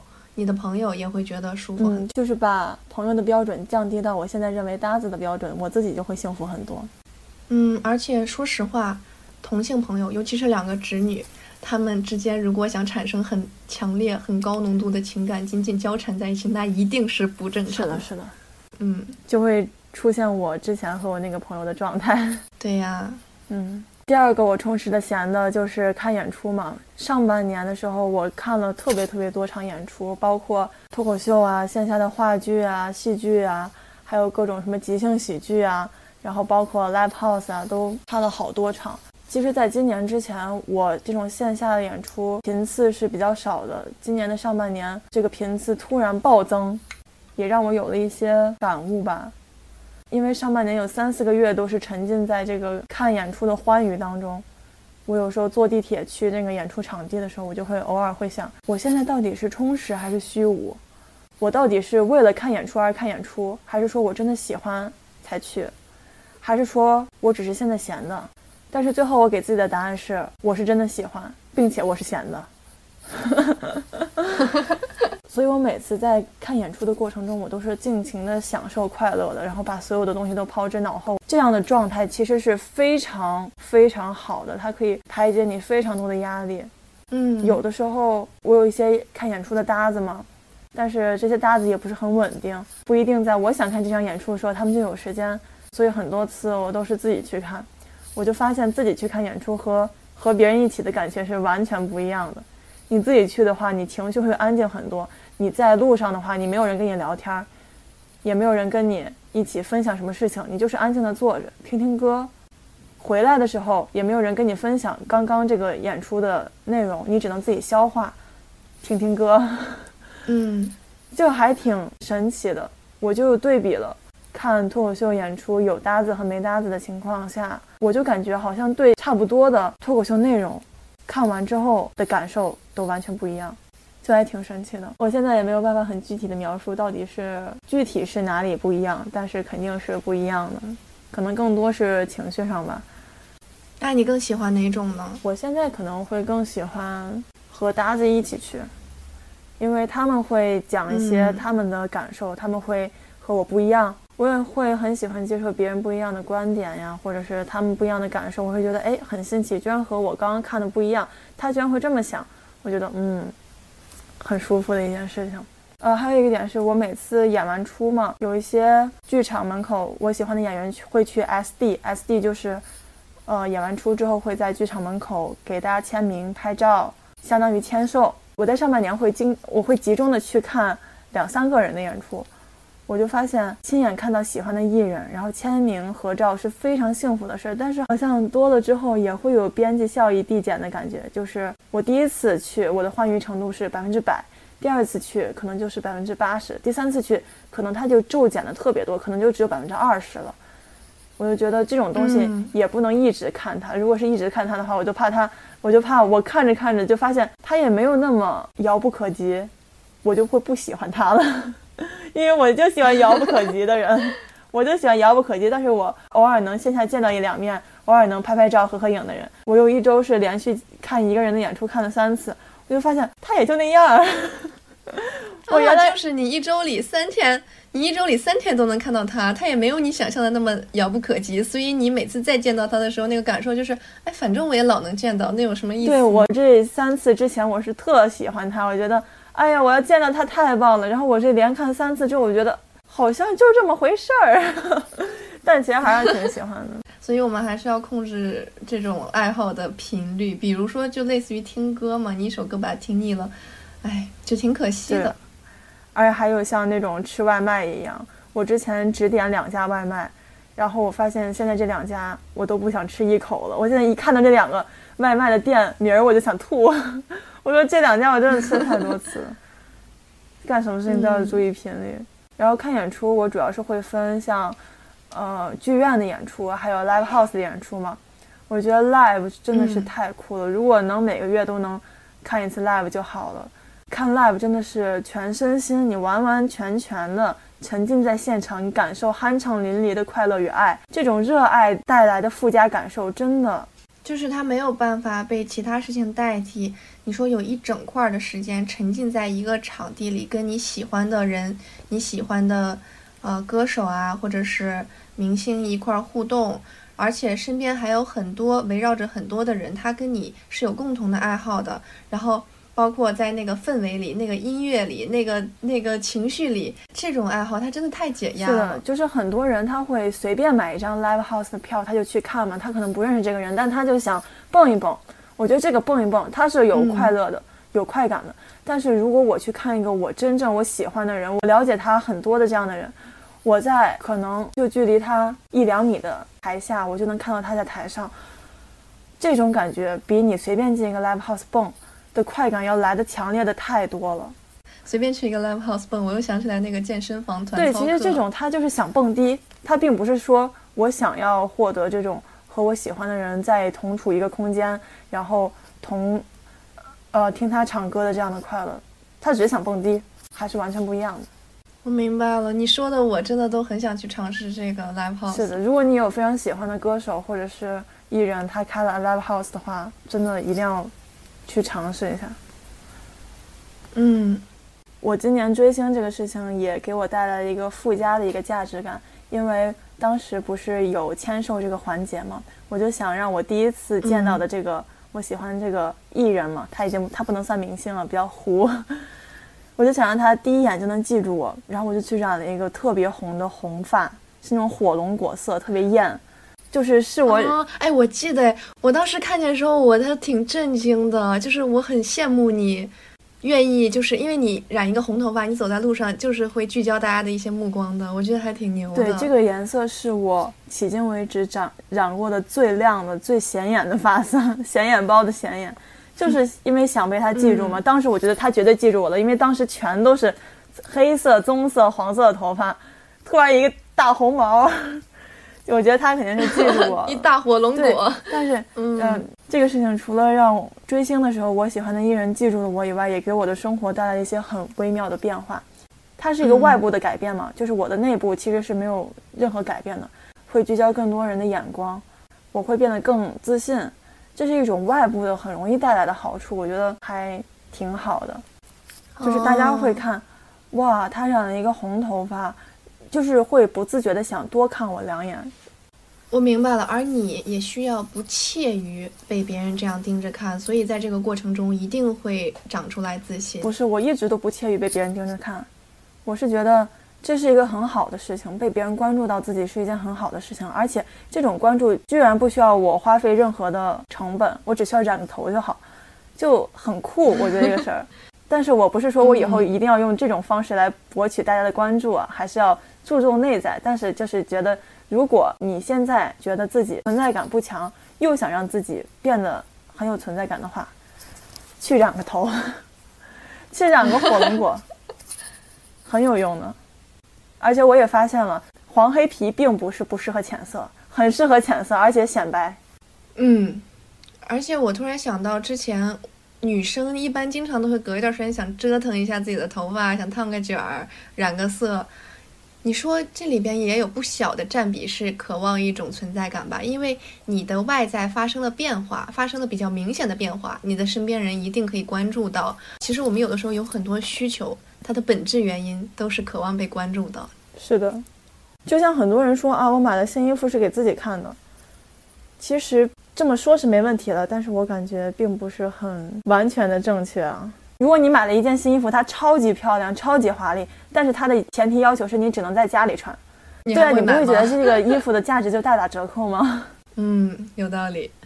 回顾今年，我最后一个想说的词就是抽象。这个抽象既可以概括我前面四个词，又可以比较好的概括我今年的生活吧。但我可能能举出来的例子，我可能觉得，第一就是我感觉我的想法非常的多变，就很可能我前一秒想的事情，我前一秒定下来，我们就这么干，然后下一秒我就觉得要变了，我觉得啊，不能这么干。对于我来说，我总自己，我总是自己给自己说，它是很有好处的呀。你给自己很多的可能性，让自己处在一个有选择的环境当中。但其实我认真的想了一下之后，我发现弊端是完全大于好处的。它会给自己安全感很差，稳定性也很差，同时给跟你一起合作的人的安全感、稳定性更差。但我现在就发现，如果你一直让自己处在一个多变的一个环境当中的话，其实才是限制了自己的可能性。如果你一直在两个选择中一直在纠结，你是有选择他们两个的可能性，但可能你确定了一个选择之后再去看，那个时候面对的世界会比现在纠结于两个当下的选择的这样的情况要更开阔、更明了。所以我也打算远离这种一会儿一个想法的这样的毛病吧。嗯，想一出是一出这种。还有一个抽象的方面，就是我会和别人说话的时候非常的即兴。就是我之前的室友问我说，他现在要考研，但是学不进去怎么办？然后我就觉得我一定要给他一些有道理的建议。然后我说，你听我说，首先怎么怎么样了？但是这个首先出来的时候啊，我第一我不知道到底要说几条，到底要有第一、第二、第三、第四到第几，我不知道。第二。我也不知道这个首先要说什么，但是这个首先就已经脱口而出了，然后他也在聚精会神的听着，然后我就想，为什么我很多时候话都已经说出口了，还不知道自己要说什么？但是我发现我说着说着就清晰了，我说着说着就找到了我表达的这个结构，然后我就说，首先是什么什么什么，其次是什么什么，最后我还会把这个首先和其次这些东西结合起来，然后给他总结一遍，然后他说。豁然开朗，真的谢谢你，我就觉得还挺神奇的。嗯嗯，说白了就是嘴比脑子快嘛。但是我觉得你每次都可以在没有想好之前就说出来。首先，一方面是你可能比较迫切的想要反馈到你的这个朋友；另一方面，其实也代表了你是相信自己的这个表达能力和整合信息的能力的。所以它不一定是一件不好的事情。毕竟你每次说完之后都能后面完整的把后续都讲出来。是的。所以我感觉我在生活中很自然的即兴的状态下讲的话，可能会比准备了然后在播客里说要表达能力更好一点。所以这也是为啥每次咱俩聊天我都特想录下来，因为我真的觉得你即兴发挥的一些东西很有价值。对，有时候我回听的时候，我会觉得，嗯，当时居然会这么想，还挺不错的。所以还是那句话，就是紧张会使人变得愚蠢，大家都不要紧张。是的，不要紧张，不要把自己限制在一个狭小的环境里。好了，那这就是我对于我今年一年的回顾了，顾了。下一个环节到了，我们对明年的期望。首先，因为我今年年底大概有一个生活重心的改变，嗯，是从我不得不去为未来的规划做的一些努力，转变到了对自己和对情感上面。嗯，我会更多的把重心放在自我探索、自我觉察，以及和我身边的人的一些关系上。所以，我希望明年我可以在这个生活重心的方面得到一个平衡，还是要把自己从情感中拉回一点，到自己，呃，必须要独立完成的事情上面。你就是还是需要一些掌控感的。嗯，但是我觉得我先勇敢踏出舍弃掌控感这一步，然后再重新把它找回来，是一个很轻松容易的过程。所以说，落实到具体的行为上，第一，我想要好好的去维持我目前的这段恋爱关系，因为我发现我确实很爱我这个男朋友，我也能感受到他真正的爱，所以这个关系是我不愿意割舍，并且愿意一直花心思去努力经营和维持的。呃，那你刚刚提到“维持”这个词，因为在我这块，我觉得维持它是一种，如果你不做这个现状，它就会崩塌的一个事情。你觉得？你会有这样的压力吗？你觉得不维持的话，这个关系很容易就，呃，走向负面的。我觉得任何关系都是需要维持的。比如说，如果我不付出任何努力，当他有需求需要我的陪伴，需要我的疏解的时候，我选择自己轻轻松松的刷抖音，那这样的关系肯定是维持不下去的。其次，我愿意去维持，也是因为我可以得到相同的东西，甚至是更多的情感。你觉得这个是你必须要付出的部分？当然了，在任何一段关系里都一定需要付出的。只去索取的人，他一定是非常贫瘠的，而且可以说就是，就是对任何自己的付出都感到很焦虑的人，这样的人他一定也是很贫瘠的。第二条就是不要再逼自己情绪稳定。其实我会发现“情绪稳定”这个词越来越火，所以它有的时候会导致我们，当我们情绪没有那么稳定的时候，会更焦虑。其实它只是有一点点小波动是正常的，就像就像自然节律的那种律动一样，我们的身体、我们的心情，它一定是会有一些波动的，就像白天。到晚上，有的人到晚上会觉得心情有一点低落，这是非常正常的。再加上我其实越来越刚刚提到，意识到了敏感的呃两面性，意识到了敏感给我带来的一些好，让我活得很划算这件事儿。所以既然它呃给我带来了好，那它一定是相对的，它就会导致我有的时候波动是略大于别人的。我觉得我要欣然接受它，而不因为有一点点小波动就很内耗、很责怪自己。第五条就是我希望自己可以提高配得感。我们其实，在恋爱专题二里有说到，要具有爱人的能力的同时，也要有被爱的能力，它也很重要。因为我会有的时候觉得自己不够好，觉得自己不值得被这么好的对待。觉得在对方付出的时候，我的第一反应不是感到很幸福、很享受，而是会觉得有点焦虑和愧疚。所以，我希望我的这个问题可以在新的一年得到改善。是的，就是要让自己觉得自己是值得这么好的。嗯，我经常觉得，呃，很多东西都要归功于爱我的人，但我男朋友他会跟我说。不是因为他，所以我才这么好，而是因为我本来就很好，所以其实我也很感激他。就其实他帮你成长了很多，但是在你认同他带给你的价值感的同时，也千万别忘了认可自己。嗯，太对了。最后一条就是我最近新改的个性签名，叫做“风暴重新将我扬起”。其实我也觉得这一年我过得也比较平静。嗯，当然，我不觉得它是一个负面的词汇。我希望在新的一年，因为它对于我来说也是一个脱离的阶段，从校园步入另一个校园 的阶段，步入一个境外校园。对，我觉得在这个过程中，在这种转折点上，一定会出现很多新的挑战。这些新的挑战，在这里可以被称之为风暴。我希望在风暴来临之际，用一种积极勇敢的心态去面对它。在风暴把我扬起的过程中，我也会面对一个破碎又重组的过程，会变成一个全新的自我。是的，而且并不是谁都能接受风暴的到来。它为什么这个风暴在你这儿来了？是因为上天老天爷给了你考验，而这种考验你只要通过了，你就会变得更加的强大。对，那我的期望就说完了。你对自己明年有什么期望吗？我对自己明年的期望，第一个就是我希望自己能够多看书，因为之前一直没有什么看书的习惯。但按理来说，看书是可以专注沉浸、屏蔽负面情绪和感受的同时，向大脑内丰富更多认知以外的知识和观点的。这是一种在和自己认同、欣赏的人对话的过程，就是其实是非常不错的。所以我想养成这个习惯。呃，不是有一句话说你是你周围六个人的平均值吗？但是如果你发现你周围六个人都没有非常出类拔萃的顶尖人物的话，那你的平均值应该也大概率是一个比较平庸的人。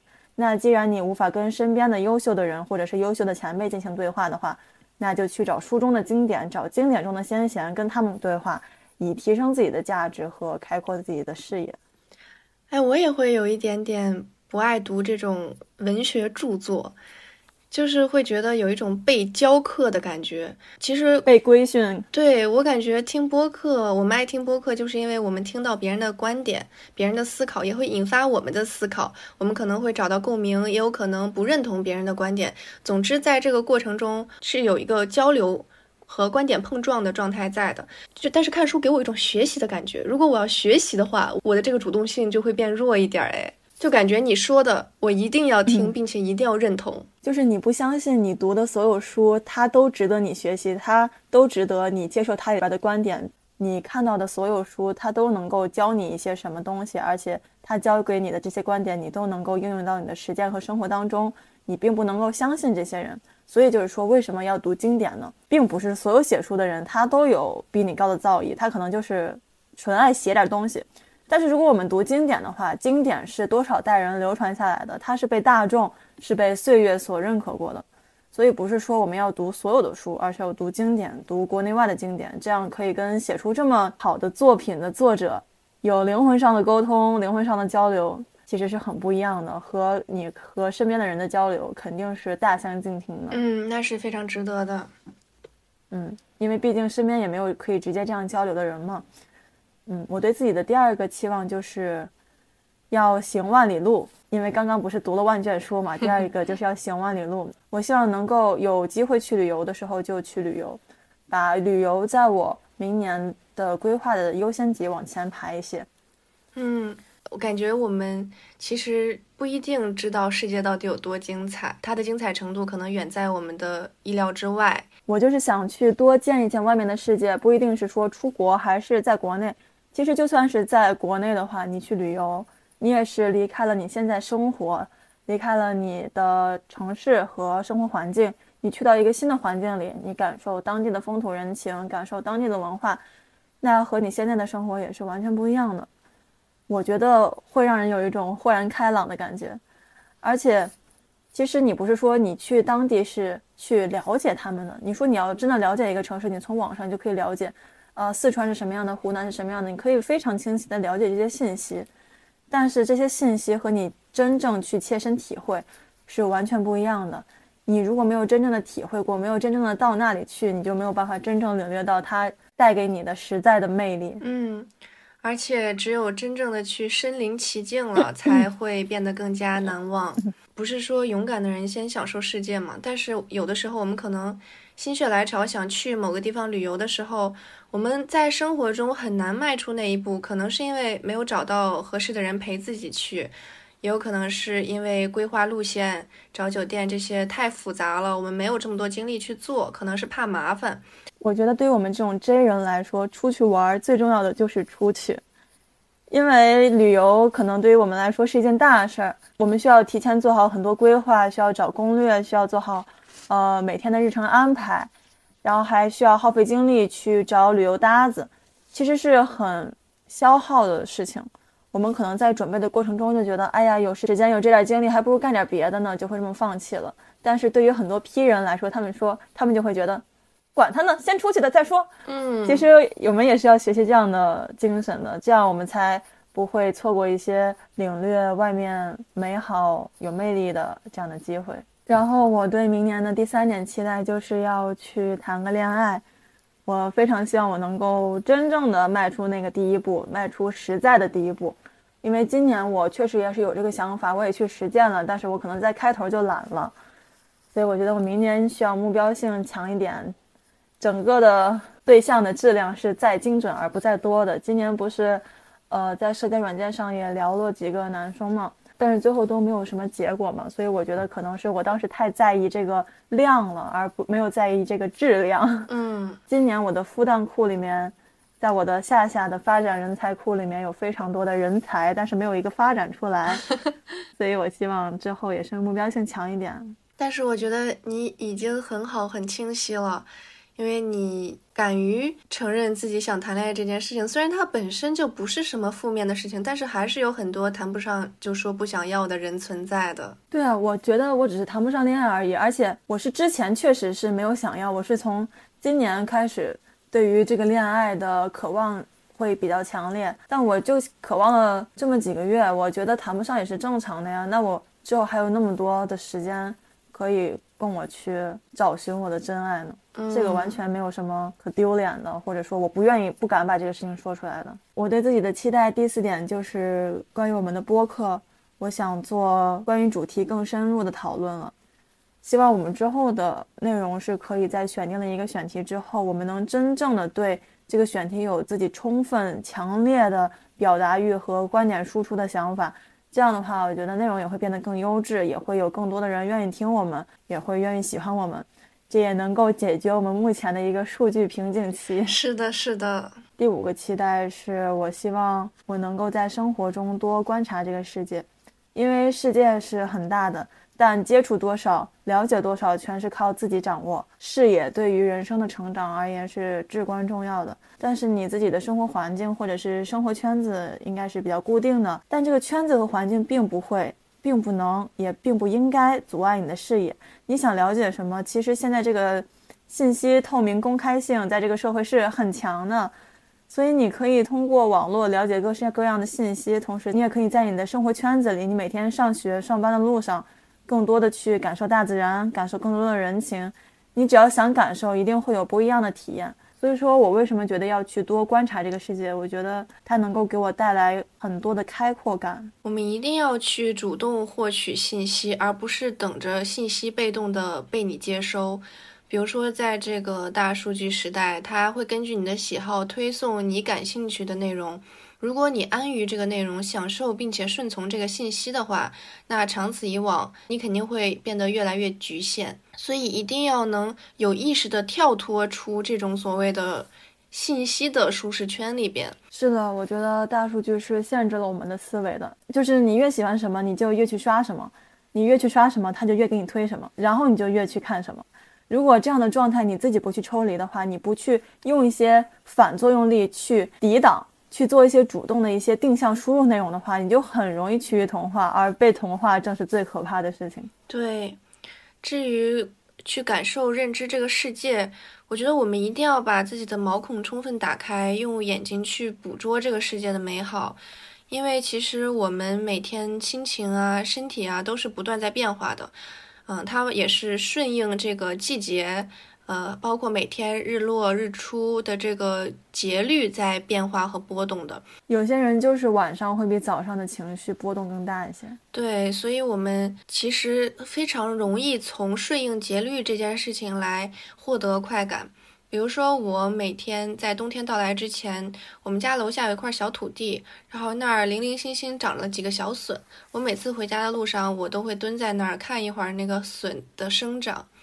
嗯，当然我看不到它一下子从小变大，但是每天回来看一看这件事儿，真的带给我很多的能量和幸福感。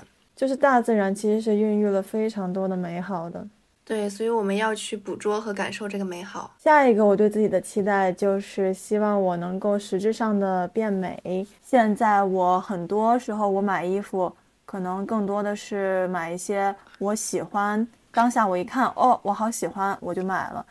但我回来发现它其实没有办法搭配，我就只能随便搭。但是这么随便搭的搭配，它又不搭配，所以我觉得是对于我喜欢的衣服和适合我的穿搭，在我购买上要做一些取舍和平衡的。那你怎么去取舍和平衡这个适合你风格的和你喜欢的穿搭呀？那我就只能都买。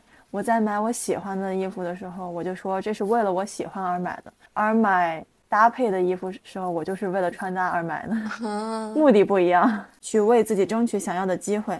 毕竟人只活这一次嘛，谁都是为自己而活。如果不争取这个机会的话，要是之后失去了，你再回想起来会很可惜，会很懊悔，会很失落。我不希望我之后的情绪会陷入这种懊悔和失落中，所以我需要。去多去变得主动，去争取这些事情。你让我想起来了纪伯伦的那首《我曾七次鄙视自己的灵魂》那首诗。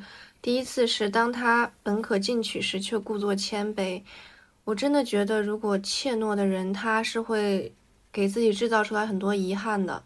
当我本来可以去争取这个机会的时候，我因为害怕失败了之后没有面子而没有去主动争取，最后亲眼看到这个机会落到了自认为本不如自己的人的手里，那个时候，嗯，会非常痛苦。所以，如果要从这个痛苦和当时去做争取的挣扎中间选一个的话，一定要选择去争取。对，而且其实当初你要想站起来争取。根本经历的不是痛苦，你只是有点不好意思，有点拉不下这个脸。你会觉得啊，我去争取了，好像我很在乎这个机会一样。如果我显得不在乎，那我岂不是很厉害？我很牛逼，我都不在乎这些东西。但是你显得牛逼有什么意义呢？最后大家还是看你这个人的最终造诣到底是怎么样的，嗯，不会因为你不在乎这么一个机会而觉得你是一个成功的人。大家都只会在乎最后你的结果，谁又会在乎你当时在不在乎呢？而且，其实你在争取的时候，你就应该想，如果我争取失败了会怎么样？争取失败了，唯一不好的结果就是争取失败了。但是，如果你本来可以争取成功，但没有去争取，那它的最不好的结果你就没有办法想象了。嗯，而且到时候你只能选择承担那个最不好的结果了，你连选择都没有了，你到时候只能。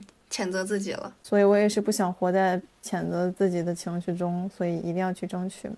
嗯，人只活一次，为什么要让给别人？是的，是的。那我们对自己明年期望的这一部分就结束了，下一个也是最后一个部分，就是我们两个人对对方明年的期待。那我先来讲一下我对夏夏明年的一些期望吧。好呀。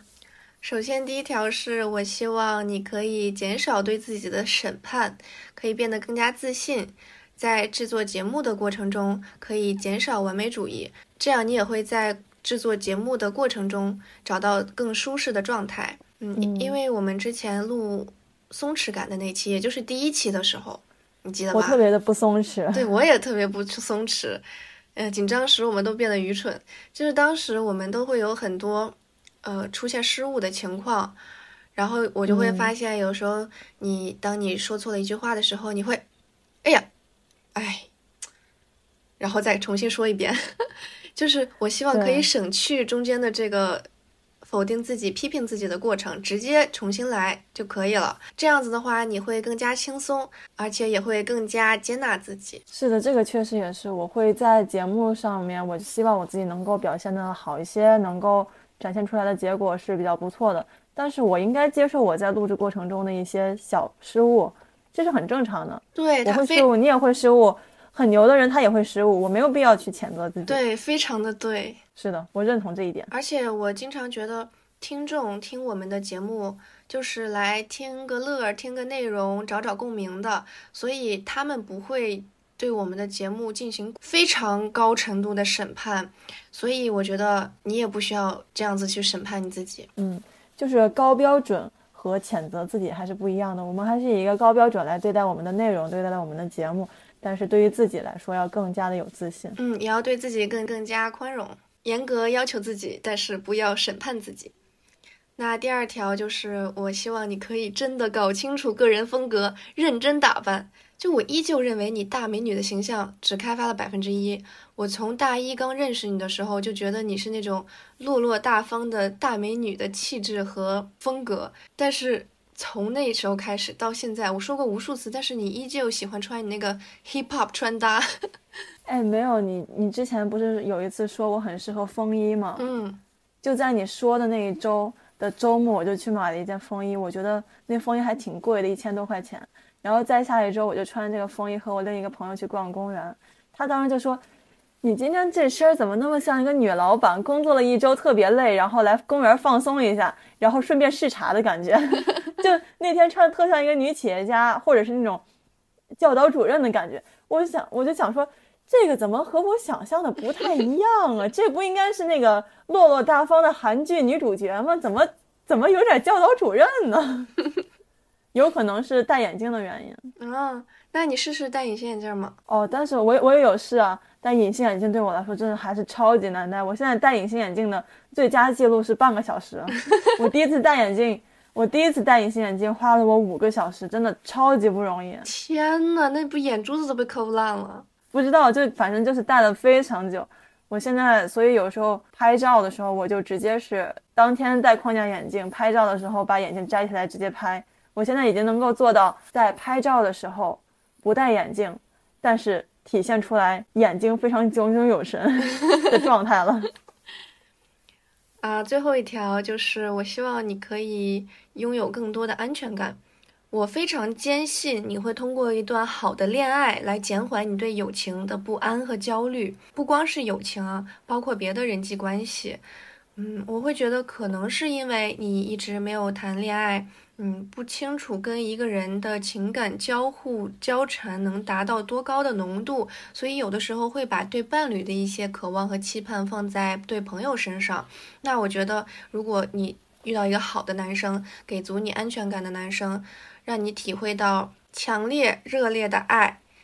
这个时候，你可能就不会这么担心阶段性朋友的离去。拥有了更多安全感之后，你对待任何关系都会变得更加坦然。是的，这也是我为什么说我想要谈个恋爱。嗯，那接下来就是我对你明年的一些期待或者是展望吧。第一个是你明年要出国嘛？我觉得你出国了之后，我希望你能够多和外国人交流，因为你有了多国视野的话。